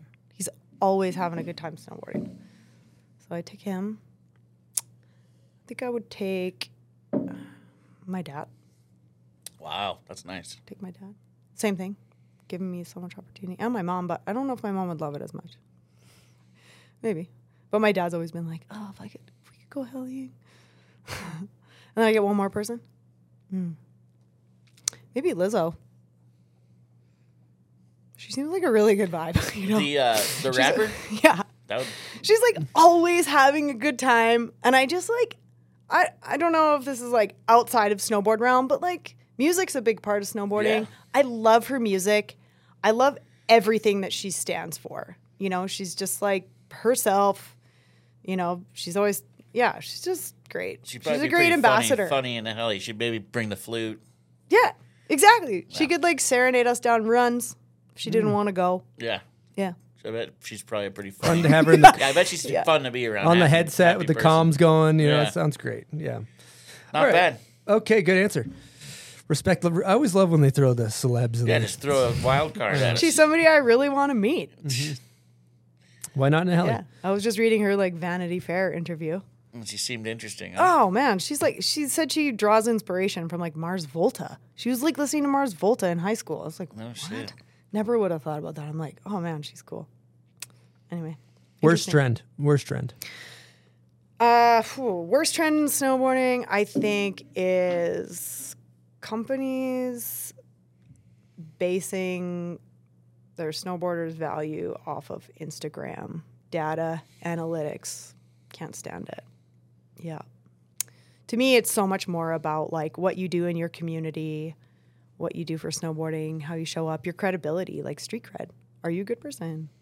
Are you a good snowboarder? It's not like street cred. How many likes and how much engagement. Like, to me, that is the worst thing in snowboarding. Is like, oh yeah, so this month you d- didn't quite hit the engagement numbers we wanted. And I'm like, that is just total bullshit. Like, it that's not real. Like, I'm all about like the real real snowboarding, like people on the ground doing it, the unpolished photos, the unpolished videos. Like, I love that shit. And I don't like um, polished Instagram. If I could delete it, I might. I know it's a really important marketing tool. That's a great answer. Good answer. Okay, last question. Have you ever hit a run through a wall smelling salt? Ooh. I have never. All right. Let's fire it up. Oh, we got some. You got one over I there? I got buds? One. All right. Yeah. yeah. I've been waiting. I can't. All right. You basically just crush here. Oops, squeeze it. Okay. S- squeeze it and smell it. Crush here. You just kind of ease it up to your nose. You don't want to go. It up. Ease? It's kind of an ease ease it up situation. God. Don't go all crazy. I mean, you can. It'll turn red when you pop it. Okay. Oh. Woo. Wow. That's like. That's not that's what I expected. doesn't, doesn't get old. Oh, it's you good every it, time. It's kind of like those old Ooh. menthol things. They looked like lip balm. Mm-hmm. Oh, yeah. Sorry. Just holding her nose now. I waited for like the second sniff. Sometimes I, I go three times. A couple light right. ones after. What is it supposed to do? I mean, don't you feel like you could run through it, a wall uh, or anything right now? Opens your capillaries. I mean, I feel like I need some water. It's supposed to give you a little boost of extra oxygen and wake you up a little bit. Okay. Yeah. Okay, I feel woke. You're woke now. I'm woke up. It makes you woke. Makes you woke. But yeah, it reminds the smell reminds me of those like you know those menthol things you used to get. And you mm-hmm. stick them up your nose when you're sick. Yep. They don't really have those anymore, do they? Japan. Mm. They're all over. Great. All right. Um, all right. We got to talk setups. We got a lot of we got a lot of tech tech people. Listen to this, tech daddies, if you will. Tech they love daddies. knowing about they love knowing about the tech, the how you set up Gotta your board. Know about the tech. So, uh, what board do you ride? What are your angles? You do anything finicky when you set it up with forward lean? Walk us through your setup. Hmm. This is going to be slightly embarrassing for me because I'm not a techie person and I go all by feel. So, one, I ride the Jones Stratos. Um, great. All-around board, like ride it in the backcountry, ride it on the resort. It's just like a super playful um, version of a Jones board because I feel like some of them are like stiffer and more for like hard charging. This one's like way more playful, so I love that board. Um, and then I have the bindings. I'm sorry, I just smelled that thing. You can throw it over here. Residual whiff. Um. Um, so yeah, riding the Stratos, love that thing. I the combo bindings with that are the Meteorite. Um, love those um, with Skate Tech technology, um, and that's something I really love. What is it? So it's like these bushings that go underneath um, the front two parts in the binding and the back two parts of the binding, and you can get a stiff bushing or a soft bushing depending on how much play you want. And I like like again, I, I'm a foot person. I really like to be able to feel my feet and like have movement there. I feel like I get performance out of my bindings is like a really important piece. So having that like Skate Tech where I can like adjust for what I'm doing, you know, freestyle, get like the soft bushing, line riding, I have that like stiffer bushing. So I Cut. love those. What about forward lean? Um, I usually put like a little bit of forward lean on my back foot, um, but not all the time. Yeah, usually just when like I'm going to ride the park or something. But. Mm. What size board? What size board? Um, I ride like a fifty-one or a fifty-two. I have the Stratos in a fifty-two, um, and that I ride kind of all mountain. And then if I'm going line riding or hitting jumps or anything, I go to sometimes like a fifty-five. Killer. Yeah. Okay, so that's pretty much it. And then any wild like waxing techniques, edges, you keep them razor sharp or what? I don't. I'm actually like, I'm learning to wax more, but I am a bit of like a junk show when it comes to like prepping boards. I've never been like super on top of it with like waxing and all that. And I, I don't, it's like a bit superstition, stu- superstition-y. I don't know if that's a word. Superstitious. Superstitious, yeah. Where I, I don't like to, to screw with my setup. Like once it's good and I've like landed something I like on it, I'm like, oh, don't touch it. Yeah. And I actually use, like we're talking about stance and width and all that. I actually like, once I've found my spot, I take a Jiffy marker and I trace where the bindings are so that if I trace ever... Trace ombres. Yep. I trace. You just trace ombres on yeah, them. Wow. But tech, usually... Trace leches as well. Trace leches. Yeah. nineteen and a half to twenty-one and a half. Oh, no. Yeah. Um, okay. Love yeah. that. That's a solid setup right there. Uh, and then... Just to clarify, so how tall are you first? Because we get asked this stuff a lot. Like, specifically, I'm looking for a board. How tall? I'm this tall. What should I get? So how tall are you? So they have reference for the board size. I'm five three. five three, okay. But I think somebody who's five three, I ride boards a little bit bigger than m- most people do. Um, c- yeah, so I Just would... Just because of the type of riding you're doing, right? Yeah, and I'm a bit stocky. So I'm, like, heavy, uh, heavier than a typical, like, five three mm. woman. Um, so, yeah, I would say, like, I have ridden a one forty-nine in the past in the park. And but never in the backcountry. But a lot of like women my stature would, or like at least my height, would go with a forty-nine and like a fifty-three. But sometimes I get up to like fifty-five, fifty-six, just like kind of what I like. Because you're charging. Charging. All right. Love it. Well, a couple last questions before we wrap this thing up. Mm-hmm. I think this is a good platform. There's a lot of people listening to this that uh, are interested in getting in the backcountry. Mm-hmm. They want to get out there. They want to rip some pow turns. You're obviously a guide. What advice do you have for the backcountry goers that are just getting into it? Um, I would say like go get go get some certs. Like go find people you like going in the backcountry with. Make like a collaborative team, and uh, go together and get some skills. And I think the other really important thing for for me, I guess, to communicate would be like trusting your intuition. Intuition plays like plays like a really, really big part um, in knowing on a personal level when to go, when not to go, and what feels good, what doesn't feel good. Um, and it's not magical. It's not like a magical like yes no button, but it definitely. Um, can help in decision making if something just doesn't feel good um, or you don't want to do it. I'd say like listening to that is like really, really important. Yeah. Solid advice. All right, Robin, I think we pretty much did it. Uh, we always like to ask if you want to throw some thank yous out. Oh yeah, big time. Um, and I'm, I'm going to try and do this all in one fell swoop. Big thank you to Austin. Uh, for being always my biggest fan. And uh, to all my really good girlfriends, the Chudes, they know who they are. Um, I love living life with all of you.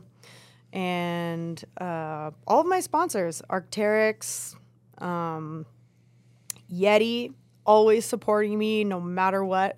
They've been with me and like just do whatever you want. They're the best. Um, Sierra Nevada. Uh, Yakima, Jones, P O C Helmets, Amber Stackhouse at P O C Helmets. Um, yeah. And Ford Bronco. What? Yeah. I ended up doing a little partnership with them, and it's been really great. She rides for Ford Bronco. Yeah. Talk about a dream Heavy. sponsor. Heavy moves right there. Yeah. It's funny because I actually... was already talking to them before the natural selection. And then I was like, well, I got this Bronco now. Like, might as well ride what? for him. What else? yeah. Yeah, but they've been really great. They've been really awesome. So, um, yeah, I love the support. Um, want to thank my family. They've always been very understanding of this, like, wild lifestyle that I've chosen. Um, yeah, I have a lot of good friends and family and much love to them. And everybody who's mentored me and shared the eternal wisdom of the backcountry with me over the years. Uh, I have a lot of a lot of people to thank, and if I missed anybody, know that I think about you all the time. It was just in this moment I forgot. Amazing. Well, I want to say thank you on behalf of snowboarding for your contribution to snowboarding and the culture, and uh, coming and sharing everything you just did with us. I think it was important conversations, a lot of important topics, and I learned a ton. So thank you for coming on and chatting with us. Thanks for having me. What an honor. Seriously, this is such a great... This is great. I love the podcast. It's like contributing so much to snowboarding, and I, I hope you guys know how much we like love having our thing. So thank you. Thank you. That's and so I, I think like, you know, unofficially we don't have an award, but we did crown Sage the King of Banter. Yeah. I think she's officially the Q O B. I think it's official. Queen of Banter. Yeah. Q O B. Yeah. That's a Q O B. Nice thing yeah. to own. Might have thank to get a you. certificate in the mail soon. I'll probably spell your name wrong. Yeah. I did that with Sage too. So um yeah. But thanks again so much for coming on the show. Uh, I want to say thank you to all of our listeners, everybody that supports us, all of our sponsors, our Patreon members. You guys kick ass. And uh, we got another episode coming at you next Wednesday. Over and out from the bomb hole.